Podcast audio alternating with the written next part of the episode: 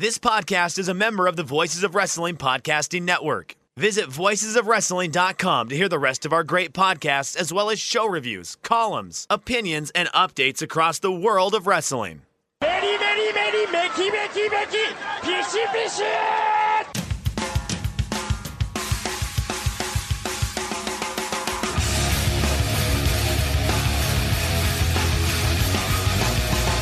You are listening to the Voices of Wrestling podcast with your hosts, Joe Lanza. X out, go listen to some boring podcast where they're, where they're afraid of their own shadow. Okay? Don't listen to Joe Lanza, because Joe Lanza's not changing. And Rich Creech. Give me a name. Like who delivers this guy in a big spot? Joe, don't yell at me. Like in, in the big spot, who delivers better than this guy? Stop yelling at me. I agree. And we are live here on the Voices of Wrestling flagship podcast. I'm Rich Creech, alongside, as always, the king of banter, Mister Joe Lanza. Joe, what's happening? We've been challenged to get through all of these topics in three who hours. Who challenged us? People have challenged us. Oh, these people are dumb. We do it all the time. We that, we had a we had a show two weeks ago that I was positive we were not going to be able to get through all the topics, and we fucking did it. So, anonymous person, straw man that Joe has created, you're going down. We're going to get every one of these topics, every last one of them, and more shit too, I'm sure. Well, as long as we stay focused and you don't derail us with some kind of off-topic thing that you're prone to do, I think that we can get through. Well, yeah. Wow. Okay. you, you tend to drift off the topic sometimes, which I'm fine with. I go. I'm a man who goes with the flow. I'm a man who just I ride the wave where it takes me. Yeah. You know, okay. Man? All right. Yeah. So you know, but I think if we just have laser focus and you know you don't drive us off the path uh, down some fork in the road, then I think we can get to it. But there is a lot to get to. I mean, th- this, I'm looking at this run sheet, and it is pretty daunting. I mean, we've got Hacksaw Butch Reed passing away. Uh, two New Japan shows to review. Looking for, you know, Castle Attack is in like fourteen I days know, it's so soon. It's so soon. New Japan is just hitting you over the head with these Road two shows, the two, uh, three new beginnings, Castle Attack, two Castle Attacks. It's too much. We'll talk about it here in a bit. They are hitting you over the head with, and like during the middle of the week bullshit, back to back on like a Wednesday and a Thursday. Like that's that's some nerve of these guys. Some nerve to expand. I think three Cork and show Cork and Hall shows happened since we started this. I mean, it, it, it, probably one up. Going on right now, yeah, as we speak. And they're never good. Um, there's a takeover, believe it or not. Um, Much to the surprise week. Of many people, my myself included. So yeah, that uh, I was kind of perplexed when I went to watch N X T this week, and they're pumping up a takeover, and I went, "Oh yeah, I knew that." The takeover is this weekend, so yes, we have a takeover to talk about. There's an Impact special. Yes. I also definitely did not just realize that until I started making notes for this week's show at all. I definitely knew that uh, Impact Wrestling's No Surrender twenty twenty-one was coming up this particular weekend on uh, Saturday, of course. Noah is in either Sumo or Budokan. Where are they? Budokan. That's the whole the whole point of it. It's in Budokan, yeah. Listen, I get forgetful sometimes. Noah's in Budokan this weekend. Yeah, actually, Destination, that's the return, the return of Budokan Hall. First time since uh, Kenta Kobashi's uh, final uh, match. The, I think, yeah, I'm almost positive. Yeah, twenty thirteen, I want to say, if I have the date right. Yeah, last time since twenty thirteen. They call it Final Burning or something? Yes, yeah, Final Burning, I believe. Yeah. Um, and then we're going to bounce around the indies mm-hmm. as well. Mm-hmm. There's a lot of indies to talk about, and none of them, well... Some of Damn them. It, that's not true. Some of them, One of, yes. I was going to say none of them are Game Changer Wrestling, but that's not true. That's not, yeah. Um, but there will be some non-Game Changer content. I know that uh, we watched a show. I got to tell you, it felt good to watch that show that we watched this week. Oh, yeah, yeah. We're, we're going to lump yet. that into bouncing around the indies. I'm not sure if that, yeah. like, I don't know. We'll, we'll talk about it, but uh, I don't know if I classify it necessarily as an indie, but I think it, it, it probably fits.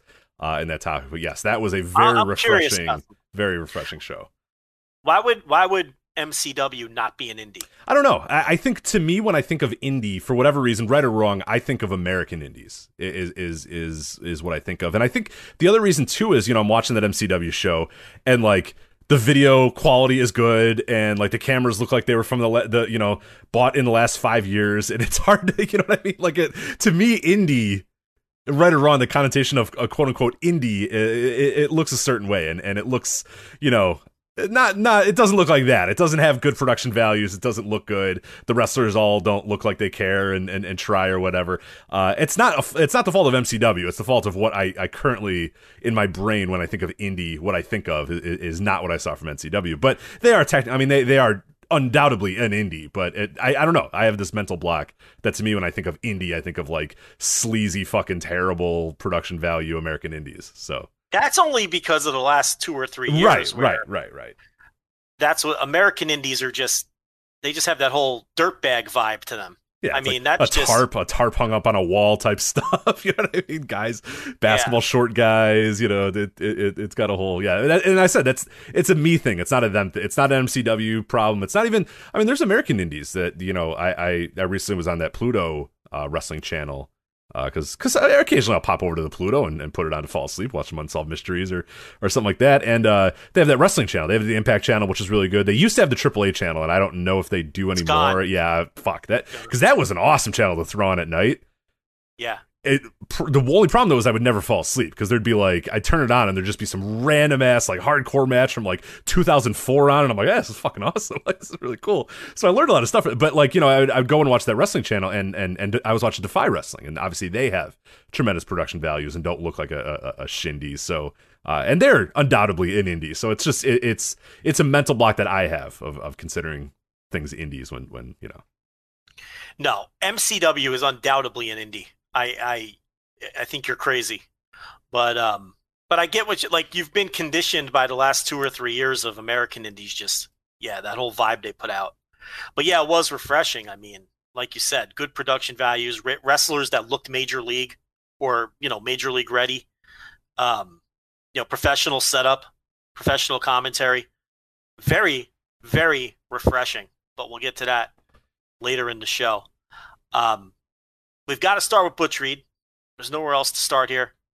I think that Rusty Brooks just died as well. I think that came across just before we started the show, if I'm not mistaken. Um, but we'll start with Butch Reed. He passed away, I think, right after we finished the show. I right? want to say Friday morning Friday? is when I found out that he, he had passed away, but I guess the official the official day is February fifth. fifth, which would have been, yeah, it would have been Friday. So maybe early in the morning uh, on the fifth or, or whatnot. I remember waking up uh, on, on Friday and, and, and finding out the news. So uh, yeah, I'm not sure exactly when the day was, but the, the official day is, is, is February fifth. So yeah, the day after we recorded last week. So he had a couple of heart attacks early in the week. I think he was sixty-six years old.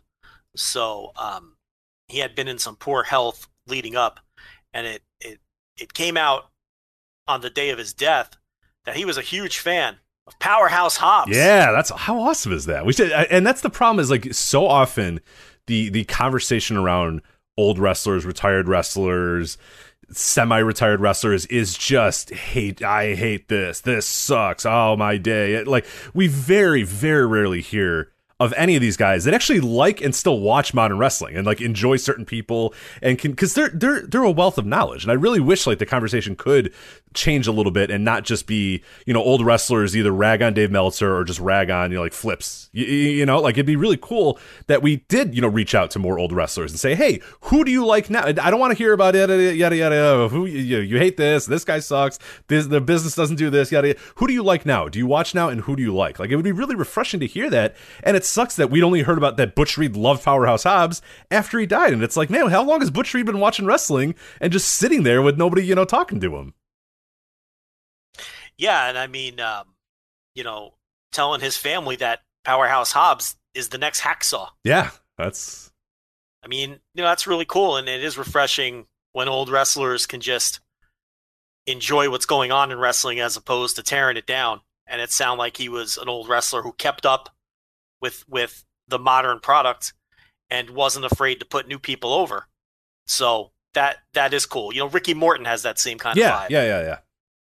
You know, it it's uh, you know, you see him on Twitter and and he's always talking about the new talent and he's he's not bitter and jaded and he's not out there doing a podcast putting everybody down. And um and I and I think that's great, but uh, Butch Reed is a guy who I think you can break up his career into three distinct eras. You had Hacksaw Butch Reed, and then you had the natural Butch Reed, and then you had Doom.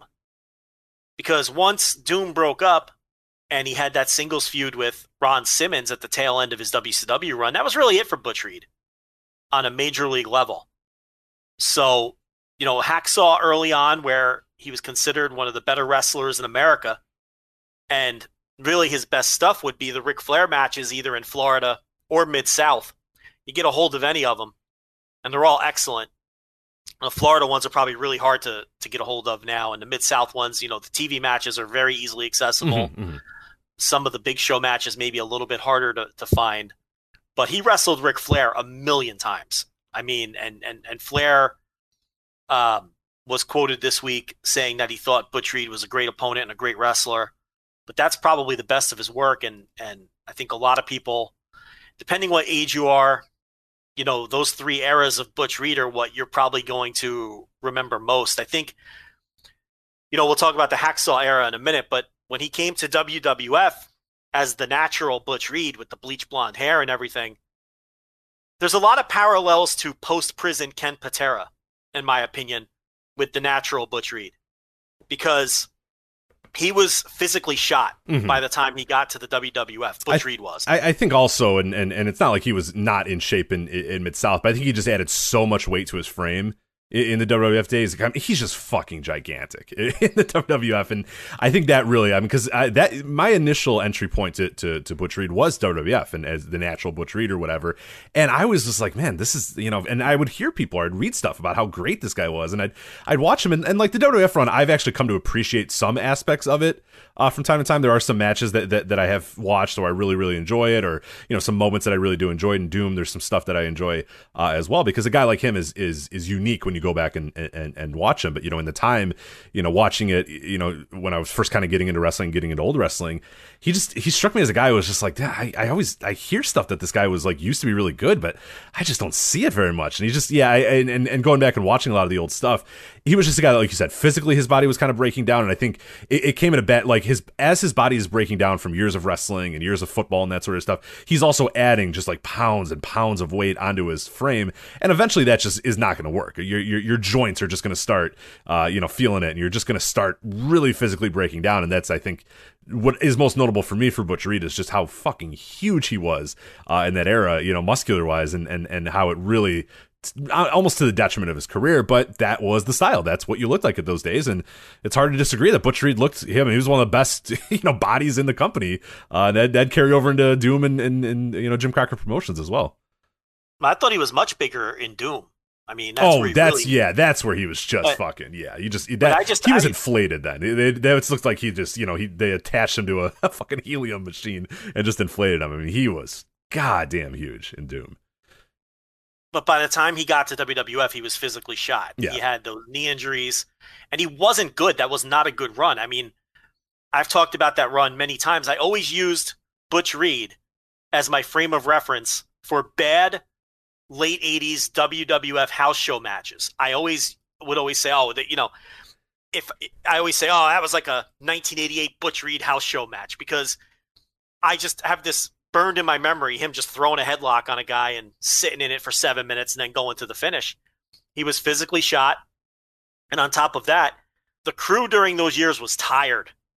I mean, they really worked the rugged schedule at the time he was there at that time. Yeah, that eighty-six, eighty-seven, eighty-eight run, if you want to really yeah. just like blow your mind, like especially I think eighty-eight is the one that anytime I go look at the schedule in eighty-eight, it is unbelievable. I mean, there is some Sundays and some Saturdays where they're literally running four shows on, on one yeah. day. Like, you know, the A crew is working, you know, the afternoon and the night. The B crew is working the morning and the late afternoon. It's like, Jesus Christ, they had four shows going on in one, in one day. And, and every day. I mean, this was not a. I mean, when when some of those guys exaggerate about how many times they're on the road or whatever, the reason we get annoyed about that is because like you can just give the real number, and it's like the real number is ridiculous. Like, you know, they'll say, "Oh, I was on the road eight hundred times that year," and it's like, I mean, you weren't, but you were on the road four hundred times. Like, that's still a big. Like, use that number. You know, don't you don't have to overinflate it. It's ridiculous. Just the real numbers is unbelievable at that time. Yeah, I think it's eighty-eight, eighty-seven that is the year where they really just like they just go absolutely nuts. Absolutely nuts with the amount of shows they're running. It's around that time, yeah, eighty-six, eighty-seven, eighty-eight, where they, yeah, the double shots on the weekends and everything. And at times, they were running three crews as well. Yeah, they oh, yeah, the yeah, eight, the C crew, of course, yeah. They did have a C crew, yeah, where, you know, it would be one main event match, which sometimes would be like the tag team titles or something like that. And then it would be filled out with your prelim and television jobber types, your Steve Lombardis, your Hillbilly Jims, um, people like that underneath Jose Luis Rivera. And they would run a C, they would run a C tour, and it would be in small buildings. You know, they wouldn't put them in basketball arenas, but um, they put them in civic centers and places like that and draw eight hundred to one thousand fans. So they were running three tours at once for a while. And that's the era that he was there. He was physically shot. He was tired. They were all tired. Um, and he just honestly wasn't that good on that run. And it's funny because I just went and watched that Wrestling Challenge dump that the network put up a couple of weeks ago. And it starts with the very first Wrestling Challenge in nineteen eighty-six, mid eighty-six. And there's like three months worth of shows on there. And it's when Butch Reed debuts with Slick. And he comes out with the bleach blonde hair. And in his first match, he's announced as The Natural, Hacksaw Butch Reed. Just all of them, all the, all the nicknames. Yeah, and they dropped the, the Hacksaw part. I think it was just Mel Phillips knowing him as Hacksaw Butch Reed. I don't right, think he was right, supposed right. to say that. Because he was known as Hacksaw Butch Reed for a decade, and you know the idea of The Natural, well, the, you know the, the the heat was supposed to be, well, he's not natural. He's got bleach blonde hair. It's a black guy with bleach blonde hair. He's not natural. Um, I've heard his gimmick described over the years, and I don't know whether I agree with this or not. And I'd, I'd like your take. Some have said that the idea was because in his very first match on Challenge, he gets one of them inset promos in the box, mm-hmm, mm-hmm. and he immediately calls out Hulk Hogan. Because the idea was he was going to be programmed with Hulk Hogan because he came in with this reputation and being this big star in Mid-South, and, and McMahon was just raiding Mid-South hardcore at that time. There, some of those episodes of Wrestling Challenge, it's like ninety percent of the guys are were in Mid-South six months earlier.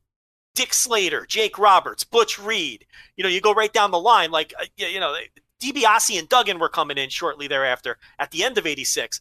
He just picked that roster apart. Um, so he challenged Hogan right off the bat, and with the bl- bleach blonde hair and the blonde tr- and, and the, uh, and the yellow trunks, a lot of people think the original idea was that he was going to be like the heel doppelganger to Hulk Hogan. Mm-hmm, mm-hmm. Bizarro World Hulk Hogan. yes. Yeah, yeah. With the name, The Natural, like, you know, implying that he was all natural and his muscles were natural, his hair was natural, but obviously that was the heat. But because he was physically shot and he just couldn't get over and it just didn't work out, I don't even think he ever had that program. I'd have to look, but I don't think he ever had a sustained program with Hogan. Let me let me check real quick. I, I don't think so, uh, as I was kind of going earlier this week. I mean, yeah, I, I think he wrestled him a few times here and there, but not not certainly like the six-month house show loop with, with Hogan. I, I don't think with, he did that ever. With a pay-per-view match at right, the end right. or something. Like nothing like that, obviously.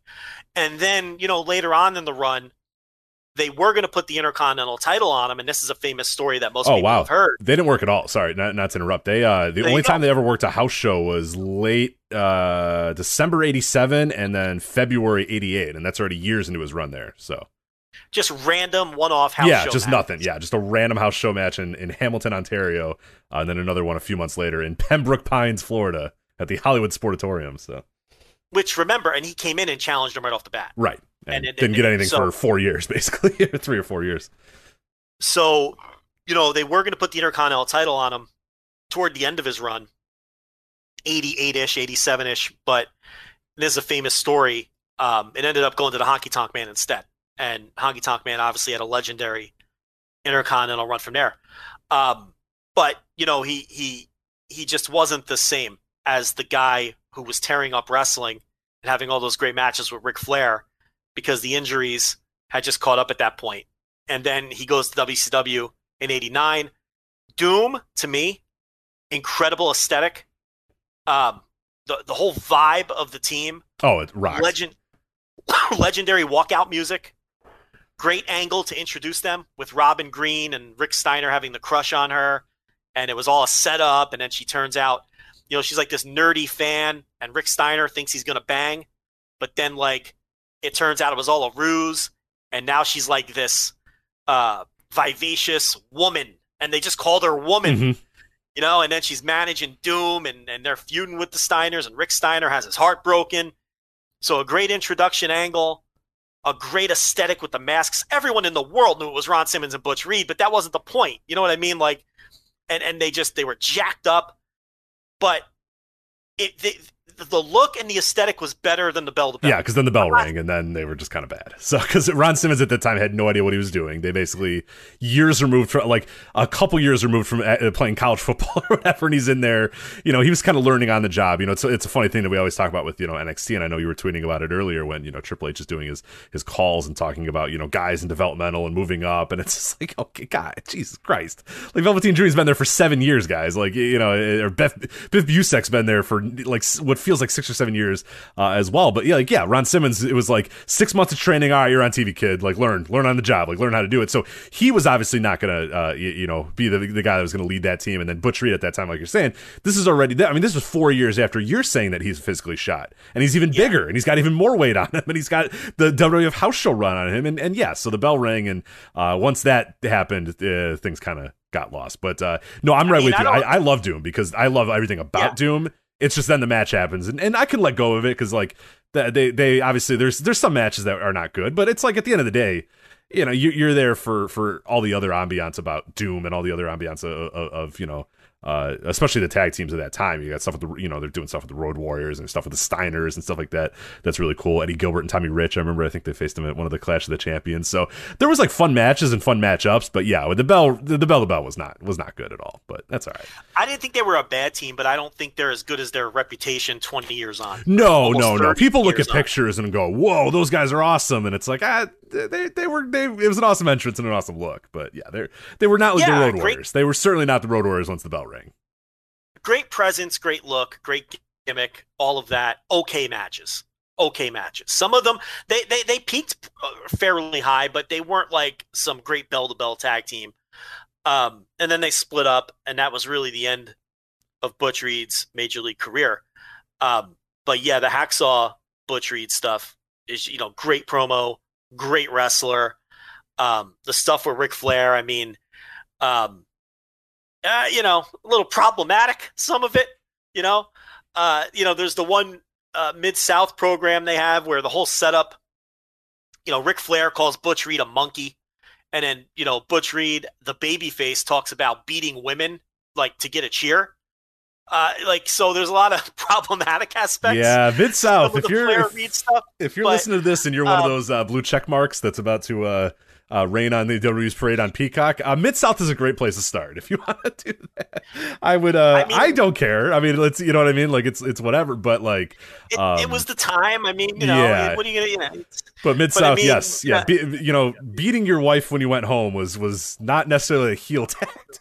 there, was, there was some episode I saw I the forget. other day, and he was like, "Yeah, I had to slap around the old lady," and everyone's like, "Yeah."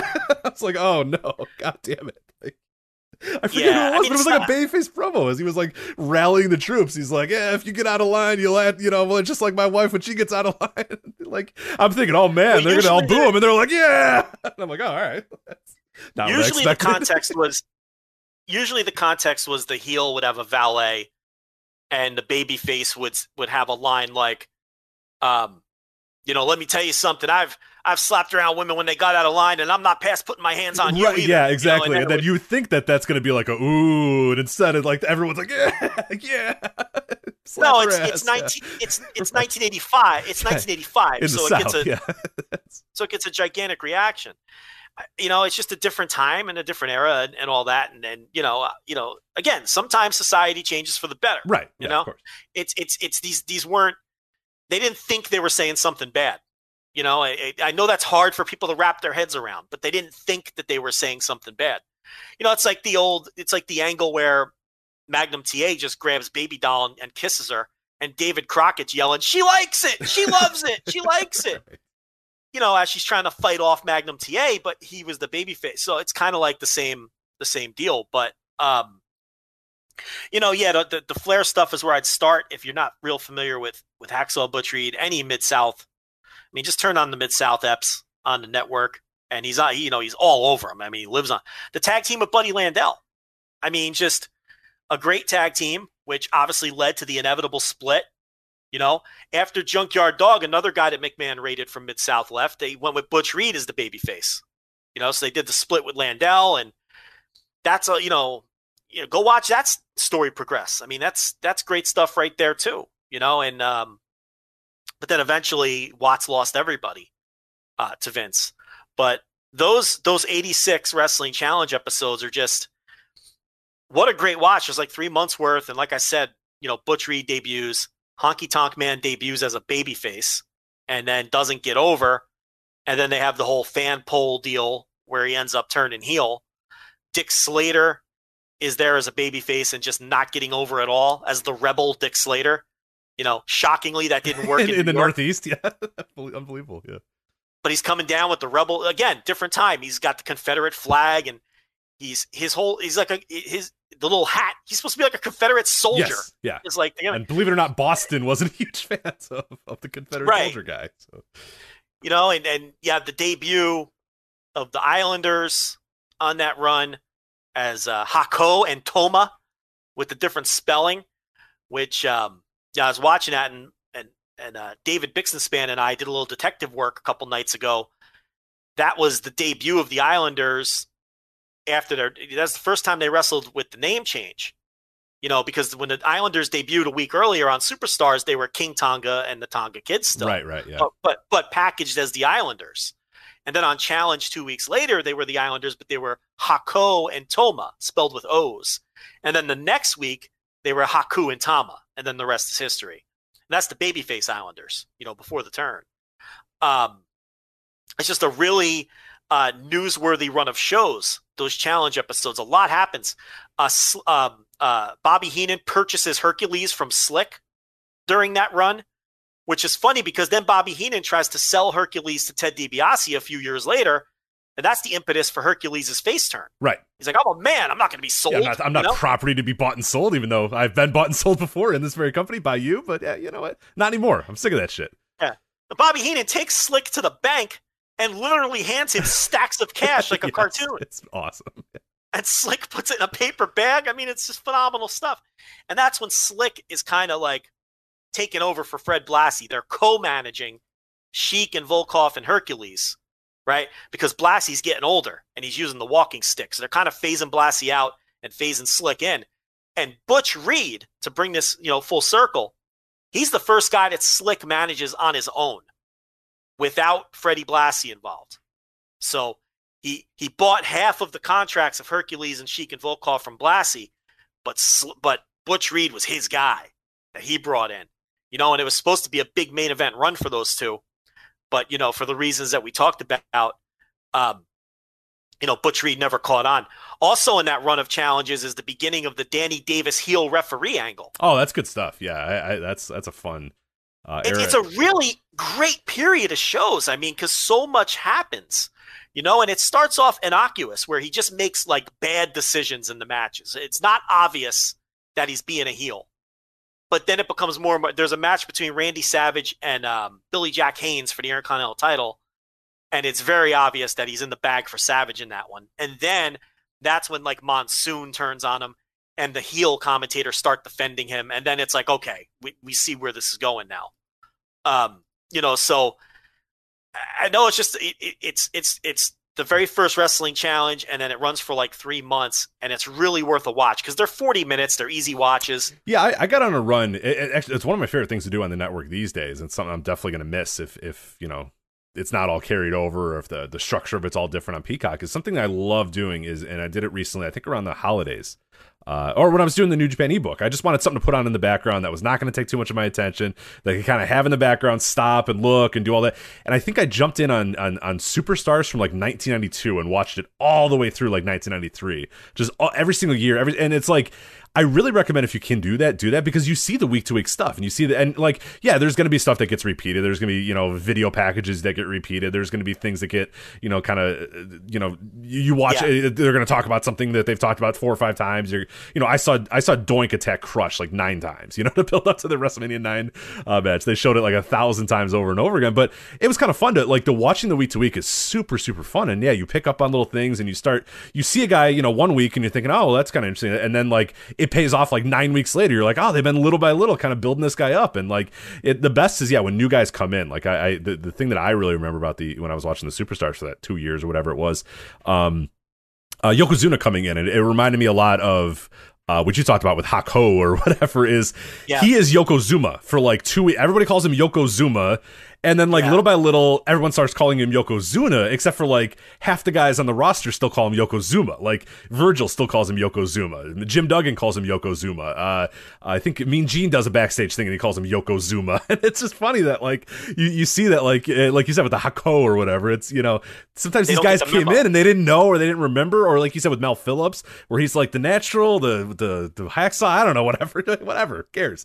Like, it's just fun to see that, that, you know, with so many people coming in and so much movement and so many new different people on the roster that that yeah there there is an opportunity to kind of be confused as to who this person is or or what their name is, whereas yeah now you're never gonna have that because everybody's on the roster for nineteen years. Like, you're never gonna, but like on that it's, it's a revolving door of new guys coming in and out and and, and guys turning and guys doing stuff and and new gimmicks and, and and and whatnot. So I'll have to check out that wrestling challenge thing though. I have not uh I've I haven't delved into that yet. So the Dino Bravo debut too, he comes in with Johnny V as a singles wrestler. Then obviously a few months later at WrestleMania three, they break up the Dream Team with Beefcake going babyface, and Dino Bravo gets paired up with Valentine as the new Dream Team. So they plant the seeds for that in eighty-six when Bravo comes in with the dark hair. Um, great jobbers too. Mick Foley and Shane Douglas all over it doing jobs. Frenchie Martin doing jobs before they made him a manager. Ironically enough, the manager of Dino Bravo a couple years later. Um, you know, so all the uh, Barry O, all the classic job guys. I love seeing the job, which job guys Uh, get booked on shows like that too. But it's funny because I watched that eighty-six run of Wrestling Challenge, and then I'm making dinner one night and I just randomly threw on an episode of nineteen eighty-three All-Star Wrestling, which was the show that preceded Wrestling Challenge, mm-hmm. right?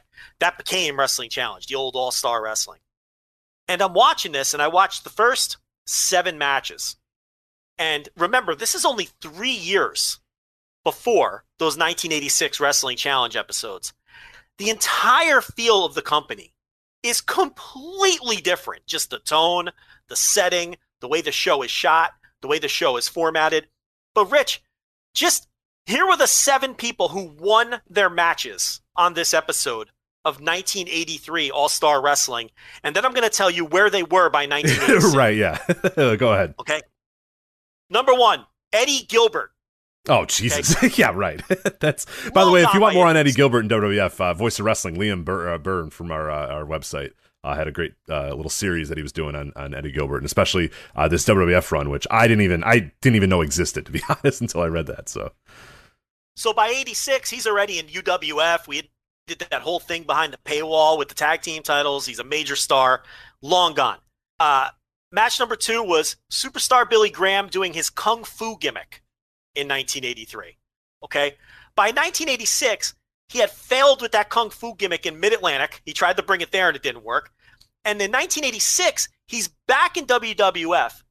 And his story is he's a he's an aging legend trying to make a miracle comeback. Right. I think against Butch Reed, at, right? At, at the age of forty-three. Yeah. Younger than a lot of the guys that were in the world. He was against Butch Reed though, right? Wasn't that feud supposed to be him versus yes. Butch? Yeah, that's what I remember. So yeah, nice full circle it was, thing there. Uh, Yeah, he he it was a feud. He, he got programmed with Butch Reed, and then Dom and then Graham couldn't go. Yeah, didn't they try to put him in the ring and like a few times, and they're like, "All right, never mind, that's not going to work." Like, which think about how bad you have to be to look like Billy Graham or, or, or Superstar Billy Graham in that era, and not be good enough to work in that era, where they're just like, "No, kid, we're we're not going to be able to do anything with you."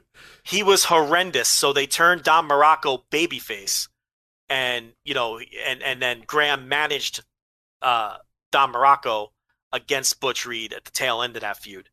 Um, S D Jones, who by nineteen eighty-six was now a television jobber. Ray Stevens oh won my a match God. on eighty-three All-Star Wrestling. I don't need to, I mean, he might have been dead. What year did he die? I don't I mean, think he, he was dead, dead but I think he was, I don't know, he, he but, was certainly, he was yeah, I don't know what he was doing. Uh, he was working, working indies or. Long, yeah. long gone yeah. from W W F is the point. He probably was back. Dying Days A W A, I think, is where he was by eighty-six. Rocky Johnson won a singles match. By eighty-six, his entire W W F run was done. He would never come back again. But between eighty-three and eighty-six, he had like an entire career.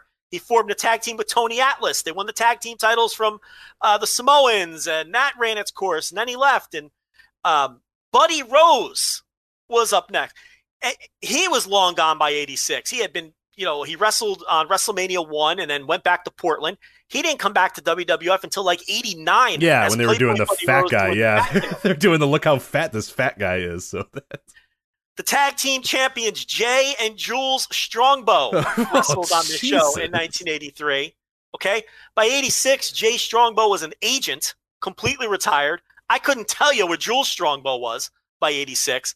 My point here in making this comparison to the striking difference, not only in tone, feel, presentation of the shows between eighty-three and eighty-six, was also the complete turnover in talent from eighty-three to eighty-six. Rich, how different is twenty twenty-one W W E from twenty eighteen? Uh, to twenty eleven W W E. I mean, that, that's something we actually we, we brought up on Twitter this past week, where uh, you look at the uh, the Elimination Chamber two thousand eleven lineup and the Elimination Chamber twenty twenty lineup, and it's uh, there's some frightening parallels. We'll we'll do that when we preview Elimination Chamber next week. But uh, yeah, you don't even have to go back. Don't even go back to twenty eighteen. Go yeah, which seems you, you can do. You- Compared to two thousand seven. Yeah, that's like, what I mean. Like you can that that's even more pathetic, and that's like going from you know nineteen seventy-three W W F to like you know W W W, Buddy Rogers on top and shit. Uh, versus yeah, it, it's it's unbelievable uh, how stagnant wrestling is these days, and I think new fans don't really understand it. And I think it, it, it and that's, and that's a big reason why I recommend it. When you do, if you ever are kind of bored and want to go on the network, watch like six months of, of Wrestling Challenge, or six months of Superstars, six months of whatever, because you'll see guys come and go. You'll wonder, hey, what happened to that guy? And then you go and look and, oh yeah, he was fired, or he ended up his run. And then this guy signed, and then that guy signed, and that guy turned. And it's just like every, you know, every few weeks, there's something new going on, somebody new. And especially that, that eighty-six, eighty-seven, eighty-eight run that you're talking about, when they're just hoarding talent from all over the place, is new guys are coming in all the time, and old guys are are, are, are on the way out, because obviously the roster is not big enough uh, for everybody. But yeah, that was true of, of all wrestling for, for years and years and years, is that guys would do a run for one or two or three years or whatever, and then they were out, and then they went somewhere else, and sometimes they were brought back. But yeah, the, your your guys staying around for ten years just didn't happen. It, there, there just was no reason for it, and I think wrestling was ultimately better for it, because it makes it more exciting. Like you're saying, you're watching those episodes, and new guys are debuting all the time. New new names, new faces, new people you've never seen before. Old guys are moving out, and and and you know they can come back and they can be interesting. But yeah, it's it's so much more fun when, when a roster is fluid like that, and guys are coming and going and moving and, and, and shaking. It just yeah, it adds new excitement and new you know new feuds, new gimmicks, and all that sort of stuff. But uh, that is uh, definitely a vestige of the past. I don't think that's ever coming back, unfortunately. It's not just unique to eighty-three to eighty-six either. Compare eighty-six to eighty-nine. Yeah, you know, you know, really take any three, four, five year jump in that company's history until you get to about what two thousand six or seven or five. Yeah, because honestly, you know, when people bring it up, people do say, "Oh, like oh, by like you know two thousand." I'm like, no, dude, look at even like two thousand three to two thousand is like a dramatically different company. But yeah, by two thousand six, two thousand seven, two thousand eight, it's just kind of there. And then, God, the twenty tens, they might as well all be the same. You know, you might as well lump it's, all the twenty tens in the same. Yeah. It's been stagnant in look, presentation, and even talent for the last fifteen years now, which is incredible to me. I mean, because fifteen years prior to nineteen eighty-six was nineteen seventy-one. Right. You know, and it's like just from eighty-three to eighty-six, those wild changes. But even, you know, you even compare, even compare like nineteen ninety-four to the Attitude Era. Oh, that's, and yeah, that's I always bring like, up ninety-five, like ninety-five to ninety-eight. That That's a company yeah. that's like, hey, we're, you know, here's guys that have jobs in their free time. Here's a race car driver. Here's a guy that runs a, you know, a garbage man. Here's, you know, a, a magician. Here's this. And then three years later is this fucking Sable and D X and Stone Cold. It's like, Jesus Christ. Like the difference is staggering from fucking nineteen ninety-five to nineteen ninety-eight. It's just, it's night and day what that company Uh, became over those few years, and, and and yeah, you just you don't get that any uh, for any wrestling. And again, it's not unique to W W F either. Go back to, you know, W C W was, was exactly yeah, yeah. that way. E C W uh, was that way largely. It's just yeah, it's it's it's just a, it, it's a byproduct of you know the modern era of wrestling for whatever reason. It's just kind of always you know been this way. So E C W only existed under you know Paul Heyman from mid ninety-four to what like early two thousand. When did they fold two thousand? January uh, two thousand. two thousand one. No, two thousand one. Yeah, January, January two thousand one. But like January. So it effectively lasted from mid ninety-four through the year two thousand.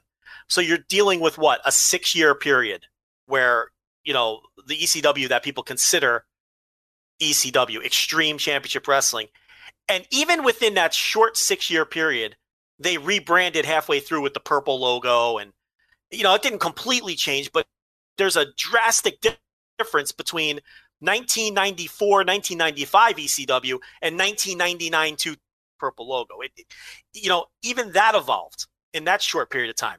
Do you realize, Rich, that by next year, two oh five Live will have outlasted E C W? Oh, my God. No. Does that blow your mind? You're, or what? You're lying. You're lying. That's impossible. Yep. It's true. Oh, look it God. Up. Well, the East, well, not, you know, like I said, Heyman. Not, not Eastern. Yeah, not Eastern. But yeah, the, the, the Heyman run E C W. That is the two. Dude, two, there was somebody mentioned something about two oh five recently and, and, and the beginning of two oh five Live. And I could not believe it's been around as long as it has. It's been yeah, like so irrelevant. Yeah. It's like I, to, in my brain, it started in like two thousand eighteen. You know what I mean? It started in like late two thousand eighteen to two thousand nineteen, and no, it started for two years prior to that. It's unbelievable. No, right after the cruise, right after the yeah. Cruiserweight Classic, because well, the Cruiserweight Classic to me feels like that was two years ago. I cannot believe that was four years ago. It's because if you remember, Mustafa Ali debuted at the Cruiserweight Classic, and he jumped the line. He didn't do an N X T thing because he he went right to two oh five Live, which started in two thousand sixteen. Mustafa Ali is in like his fifth year in the W W E. Can you believe that shit? It, like, how long has it? Doesn't it feel like yesterday he was on freelance shows? Oh, yeah. Chicago, yeah, yeah. Tearing it Dreamwave, up. Dreamwave, watching him on Dreamwave. LaSalle, yeah. You know? It's, it's, uh, it's, it's pretty wild. But, um, but anyway, I, I just noted that dichotomy between eighty-three All-Star Wrestling, which that show turned into Wrestling Challenge, and just the drastic difference between what that show was and what Wrestling Challenge was just three years later. Yeah. You know, less than three, because it was like a mid eighty-three episode to like an early eighty-six. It's just, it's wild. You know, wrestling is just, it's so, particularly that company, um, so stagnant. Couple corrections. We are told that in the chat room, the triple A channel is still on Pluto. It's just not in the sports section anymore. You have to go to the Spanish language mm, section. Okay, okay. So triple A is still on there. I don't know why they would move it. I feel like it, well... I, I, I get why they did, but it was so much easier because it was like the Impact, triple A, and then you, you know there was there was a few things in that same sports area that were really easy to jump between. But I get that, like, if you're somebody, I, I don't know, I don't really mind that, but I, I get that there are probably angry random people that are like watching something and then they flip and then it's, you know, in, in Spanish and they get upset. I don't think anyone. Like well, yeah. The whole thing is, I think it, I think it would be better lumped with other wrestling channels than other Spanish speaking channels. Exactly, I, think I agree. I agree. You think you're more likely to get crossover from that rather than, because there's Spanish speaking people don't automatically like Lucha Libre. They just, they fucking speak Spanish and they want to watch shit that's in Spanish. Whereas anyone who likes wrestling is going to be interested in a triple A. Right. Channel. Well, that, that's definitely like guys that don't know, like people, the programmers that know nothing about actual wrestling and, and would think, oh, they're not going to, you know, yeah, English speakers aren't going to watch, you know, Mexican wrestling. It's like, oh, little do you know, sir, we want, we'll watch anything. Any language, yeah. Doesn't matter. It doesn't even have to have a language. You don't have to understand any words of that language, and we'll still uh, watch it and consume it. So yeah, that that's that's good to know it is still there because there's some fun stuff on that channel. So yeah. So um, oh, real quickly, I wanted to. Uh, we were talking a little bit about the house shows, and I, I was scrolling Butch Reed's uh, uh, cage match uh, on December twenty-seventh, nineteen eighty-seven. W W F ran five house shows in one day. So they ran in London, Ontario, Canada, Toronto, Ontario, Canada, Saint Paul, Minnesota, Minnesota, Duluth, Minnesota, and Landover, Maryland. So the Landover, Maryland, that's your Hulk Hogan. He's in the main event with like Big Boss Man versus Andre the Giant or whatever. Those guys only had to work one show. They were fine. The London, Toronto crew, I believe, I don't know if this would be the C crew. No, okay, hold on. This has got to be a messed up. There's, well, I don't know. Jesus Christ. Now I'm not sure. So, oh man. Just go by the main events. Yeah, well, so that's what that's the problem is something got me, got me screwed up here. I wonder if there's something wrong. So London, Ontario, the main event is Jim Duggan and King Harley Race. So mm-hmm. That's not very good. But the Toronto show is Hulk Hogan in it. It's Bam Bam Bigelow and Hulk Hogan versus King Kong Bundy uh, and Ted DiBiase. But on that same day, Hulk Hogan's in Landover, Maryland then in the main event with Bam Bam Bigelow against Andre the Giant and King Kong Bundy. Oh, that has to be a mistake. That seems pretty tough to get to, from Toronto to Landover, Maryland. In, in, no, uh, that's that's yeah. a mistake because that's a flight. Because they would... Okay, so let's say one of the crews was in Landover, Maryland. Yeah, right? Well, because I'm going to tell you the, the Duluth Saint Paul is the same crew, and I'm going to I'm going to talk about that for in a second here. But yeah, this Toronto Landover thing.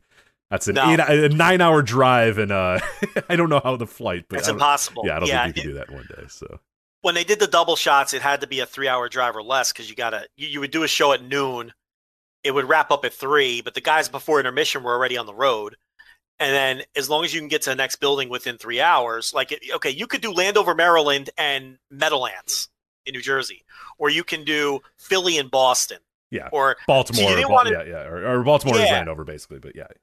Right. You're Washington, D C and, and Philly or something like that. But you didn't want to do two shows in the same market. Like it wouldn't make sense to do the Meadowlands and M S G because it's the same ticket buying public. And you're not going to one show's not you're not going to sell out both shows. But what you would do.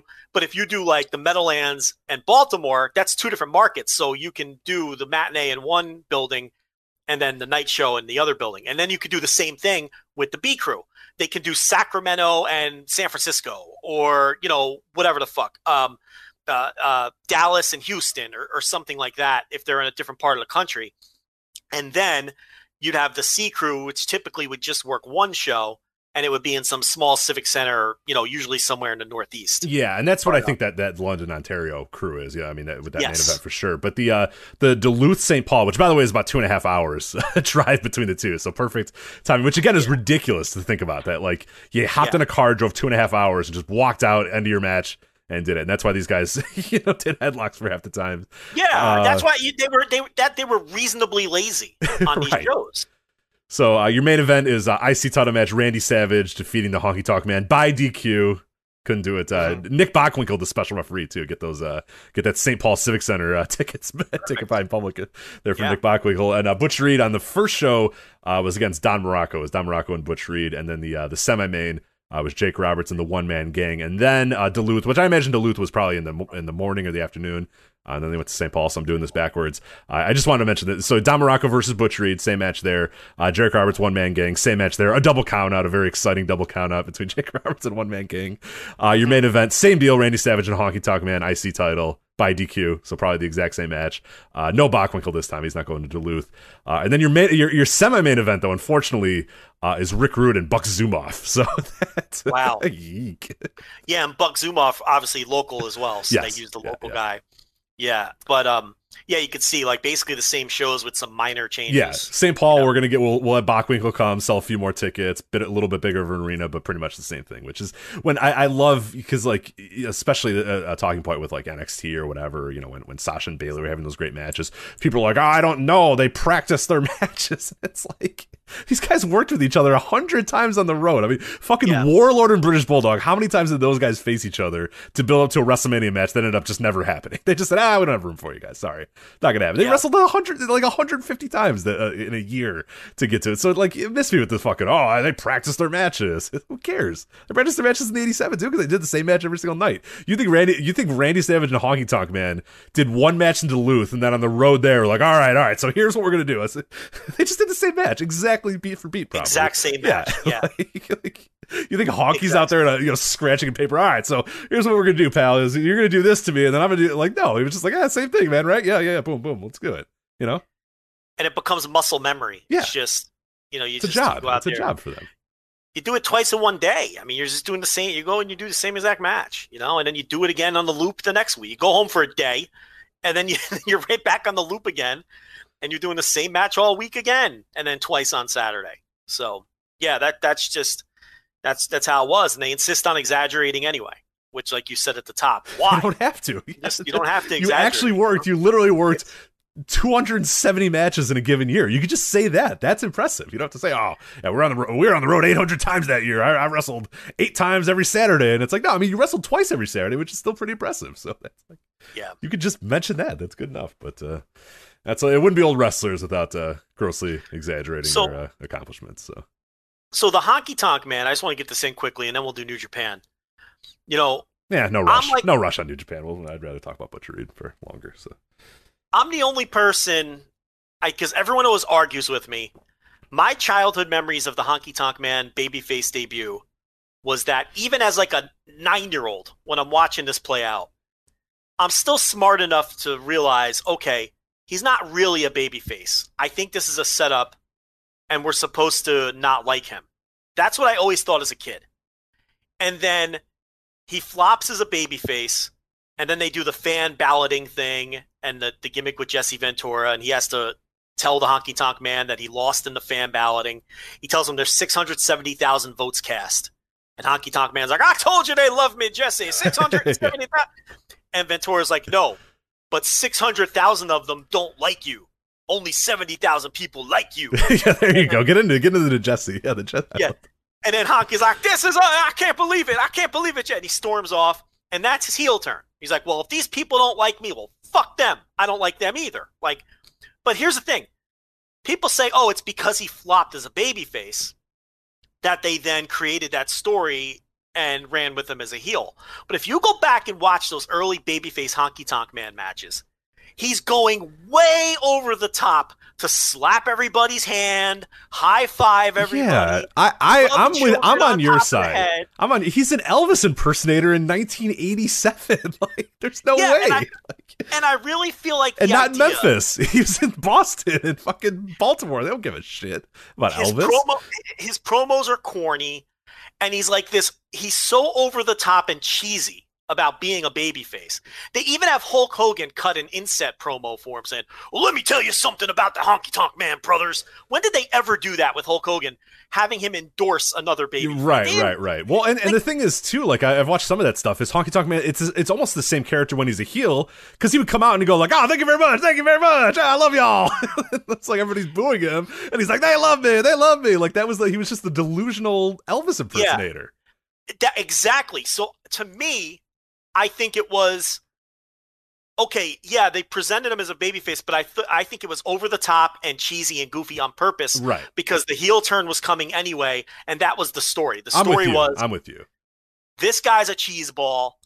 You're not supposed to like him, and now he's going to keep being a delusional cheeseball as a heel. Everyone disagrees with me.